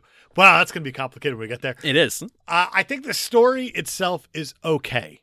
Yeah. I think it, it kind of directs itself in a funny way to get to where all the, the characters need to have. A funny There- thing happened in the galaxy today. Exactly. It's not so much a Roman forum anymore. I kind of want to go like point five. I think that's fair. I think it is a little too convenient that the story just There is yeah it, it kind of landed on these characters. yeah. Yeah, Yeah, because ego goes hunting for Peter, not the other way around. right. It seems like Peter doesn't really care too much, and I feel like he gets a lot Well, the of thing shit is- about his background. I don't I don't know that he doesn't care. He just has nowhere to start. Like And even if that's he fine. if he wanted to, That's he totally did- he fine. couldn't. Th- so Yeah, but that that mm, the story comes to him, but yeah, but uh, it yeah, doesn't make it a good story for the heroes at that point, if you will. It makes it a convenient story for the heroes. it's a then. convenient story. It's a good story, It's a it's a good story, but convenient. but a convenient. Yeah, heroes. Yeah, it's a convenient story for the heroes. they are heroic and they, save are extremely heroic. the universe. They do this time. We're gonna save the car. We're gonna save the galaxy again. Cool. Now we can raise our prices. They did say they're going to save the galaxy when clearly the universe was at stake here. The universe and that's was- a problem. yeah, you gotta differentiate. But then again, it was Rocket, and He's going through some shit. Rocket had had other things on his mind. He did. Uh, I'm going to go point seven five. I agree. All right. Yeah, I just I don't want to give it a full one because a lot of things were too convenient. But at the end of the day, I love these guys, I love this movie. and they did a great job. I agree. and but they saved still, the we day. have to kind of and keep a level head here. It's not like we're talking about Demolition Man where we can just go wild with it. or Power Rangers, Why? Why? you did it first. You're right. Villain, villains. Uh, you got ego You got Ego, for sure. got Aisha, She's not. and the Sovereign. Yeah, she's kind of in the background. Definitely Kinda a villain B B. villain. Uh, I like ego. I like Ego a lot, and there's some really cool things about Ego's performance, or I guess you could say Kurt Russell's performance, where when Peter first uses the celestial powers, when he uses the light for the first time, and he has that little freak out, it reads as excitement until you watch the movie again and you're like, oh, this dude's pumped because he finally found the kid Yeah. with the gene. It's nice. It's very good. Honestly, his story makes more sense than the heroes. It does, and I like how he has gone through the trouble of dropping his plants in all these other planets and whatnot. yeah, And his plan is becoming realized. absolutely. I don't know how, but it is. I'm curious if he was still going about his plans, like going to other planets and dropping his plants and impregnating a local and having the kid brought to him so he could find out if they had the celestial gene this whole time. And then he was like, hold on, there was an earthling that held an infinity stone. Cancel my plans. I got to get and look at- into this. this. Well, it makes sense now why he can hold the Infinity Stone. yeah, How about that? they explained it. But at and the I same love time, that. Silicon Valley style, Russ Hanneman talking to Jared here. Ego? This guy fucks. This guy, oh my God. This guy fucks hard too. You know what? It also says something about uh, Peter Quill's propensity to, to fuck everything in the galaxy. It- Uh, yeah, well, it's That's well, genetic. Not even that. It is genetic because we, when we first meet Peter Quill in Guardians of the Galaxy, he's fucking. Yes. But then as he starts to drift more towards Gamora, and she takes kind of that motherly tone with him, I feel like i- it falls more into a a not creepy Oedipal type thing, Yeah. and that's why it works so well. Right. And they do have a great relationship. This is That this is is the an green girl that unspoken made me thing. not care about the pink girls and the blue girls anymore. They- exactly. Yeah. Not that they don't matter, but still, I agree with you. I think this villain is phenomenal. I uh, I'm gonna give him a one. I think so. I actually do like Eagle the Living Planet quite a bit. I Same. like the take that they took on him. Yeah. They I mean they had to completely change him up. The rights for him were with Fox because he's mostly a Fantastic Four character. You And said Silver Surfer kinda. something. There was something we talked about in the past Yes. about how ego got like passed along or something like that. there was a deal made with Fox where they got to Marvel got to use Ego in exchange for Fox getting to change Negasonic Teenage Warhead's power set for Deadpool 2. I would say that Marvel won. Yeah. And 'Cause- even if they didn't, yeah, 'cause- then they bought Fox. Negasonic is just such a minor character in that movie. Yeah. And the, the thing is, the whole reason they wanted to use that character was because she had a cool name. They're like, we don't even care about her powers. Man, So that all checks out actually. it says a lot about the Fox side of things. yes, it does. Also, in the comics, Ego's not a celestial. No, he's not. He's just a cosmic being, that is a fun little touch, and that's why it's a throwaway line. That's why it cosmic works. entity. And they're like, let's fuck shit up Yeah, and they, they did it. in the best way possible. So a one for villains, teamwork. It's it's an ensemble film. I think It we is an have to go ensemble teamwork. film. Even though he'd probably do It's a one. You do They saved the day. extremely well Once in again, they Paris. actually saved the universe here. This is probably the biggest stakes we've ever seen so far. Yeah. And they literally become a family doing it. They do. So One, done. one. Parents probably would have been a one five because he has three parents die There's in the so movie. many parents dying. It's insane. Female characters. You got Gamora. You got Nebula, Yep. probably. Aisha, You got Aisha. Uh, Mantis. Yeah. They're all very good, They're very good. but they're also kind of looked over in this movie. Yeah. This movie does not care about the sisterly relationship at all. It kind of forces it upon us. It it really feels like Feige was like, Hey, you gotta do something with Gamora and Nebula so we can we can set up. Exactly. what's I'm going to go happening." with a generous 0.5. I wouldn't call that generous. You don't think so? I feel like the Gamora Nebula thing is forced. It is, but I, I feel like it's not the only story. Because hmm, Mantis does not have a story. Mantis Is a character. That's as far as it goes. Mantis is a character that is learning social norms from the worst teacher possible for social norms. yeah, but i- at the same time, that's just for comic relief in a movie that doesn't need comic relief. yeah, I mean, she also becomes a guardian of the galaxy from being a henchman of Ego. She has an arc. Yeah. Uh, oh, it's not much. It's not much. Um, and I think Nebula really flexes her muscles with the Ravagers more than her storyline with. that's when I like with her quite a Gamora. bit.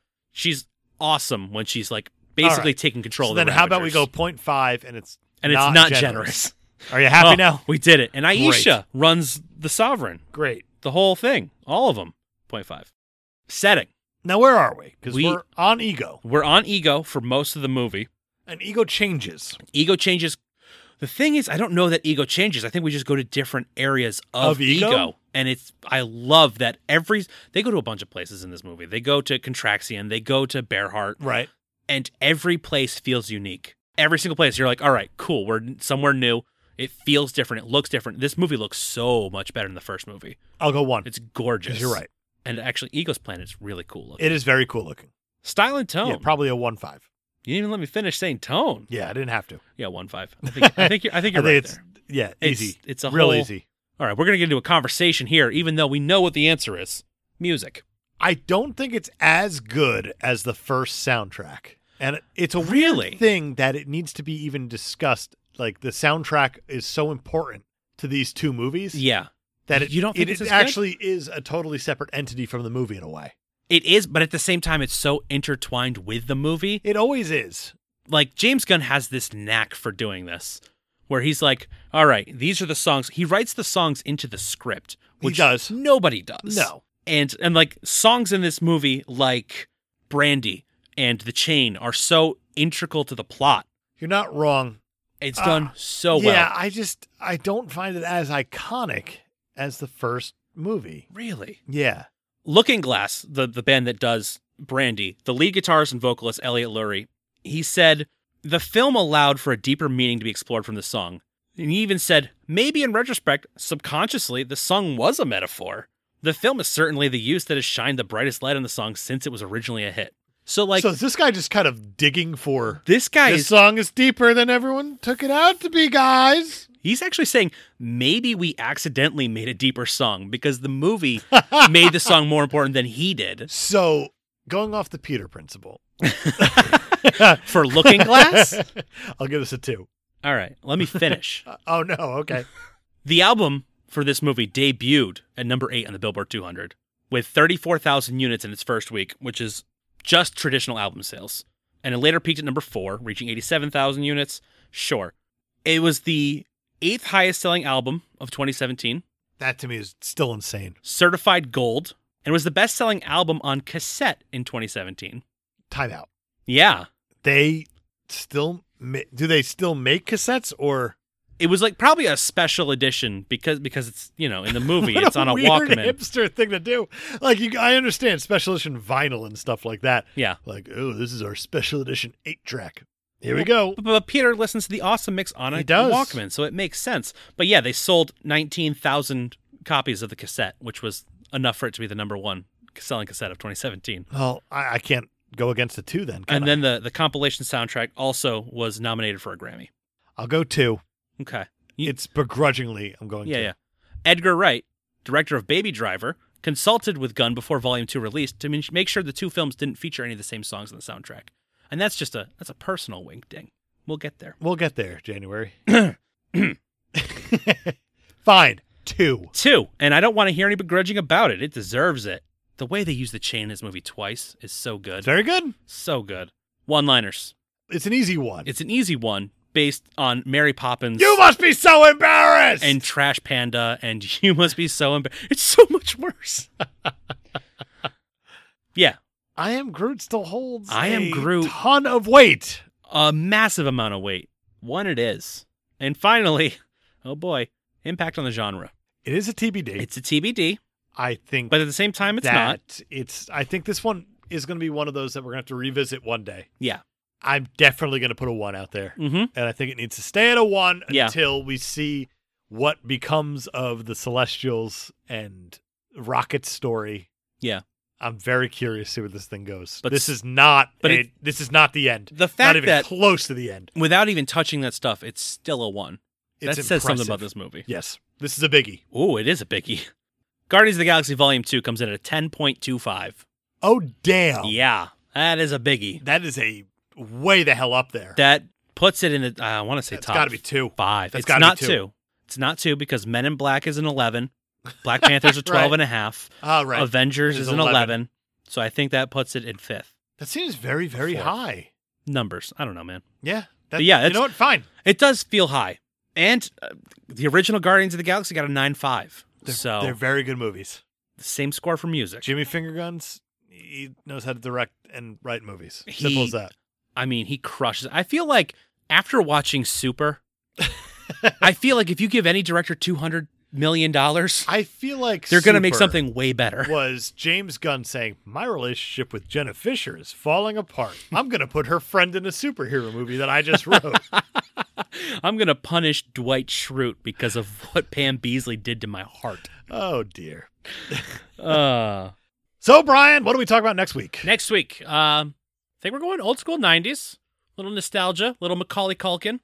okay, Home Alone, Home Alone Part Two. Nope, definitely not that. We're going to talk about Richie Rich. Comic books, Dave. It is a comic book It's our movie, thing. believe it or not. You ever seen it? I have All right. a me- long, long time me ago. too. I can't wait to discuss it. No, I totally can. That's not what I'm excited for. I can but, wait. Uh, all right, easy enough. Hey, Dave, I got one last thing. Yeah, How much do you hate Taserface? Qu- uh, quite a bit. Do you want to hate him more? Why?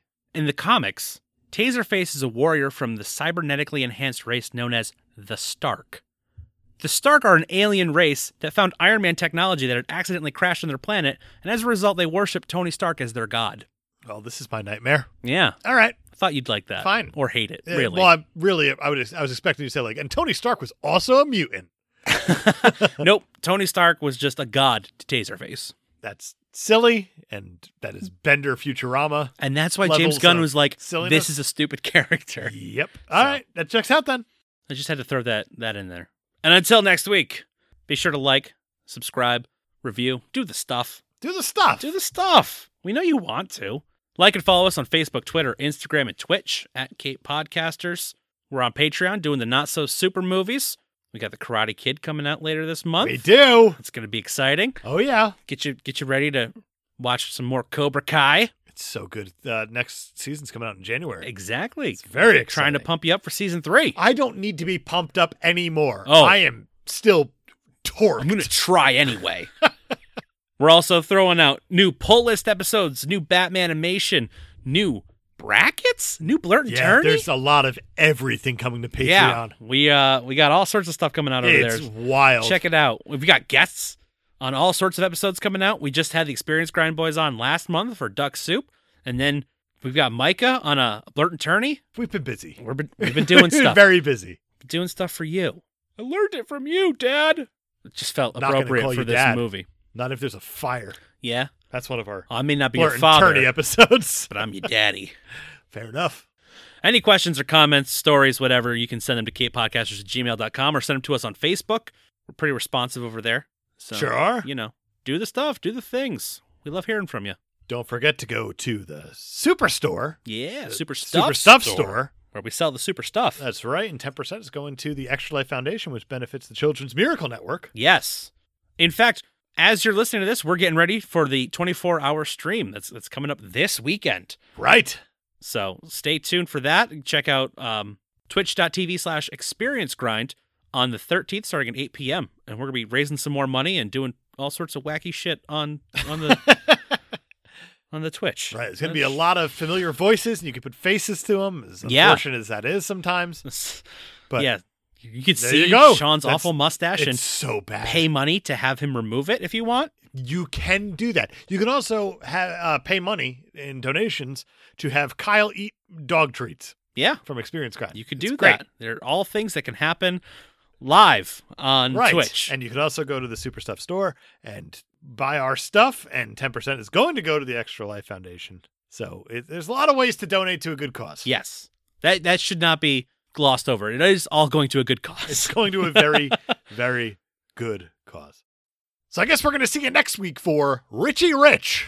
And I want to leave you with these these wise words. Oh. from David Hasselhoff at the end of this movie. yeah, he's in this movie. Yeah. He says, In these uncertain times, always remember we are Groot.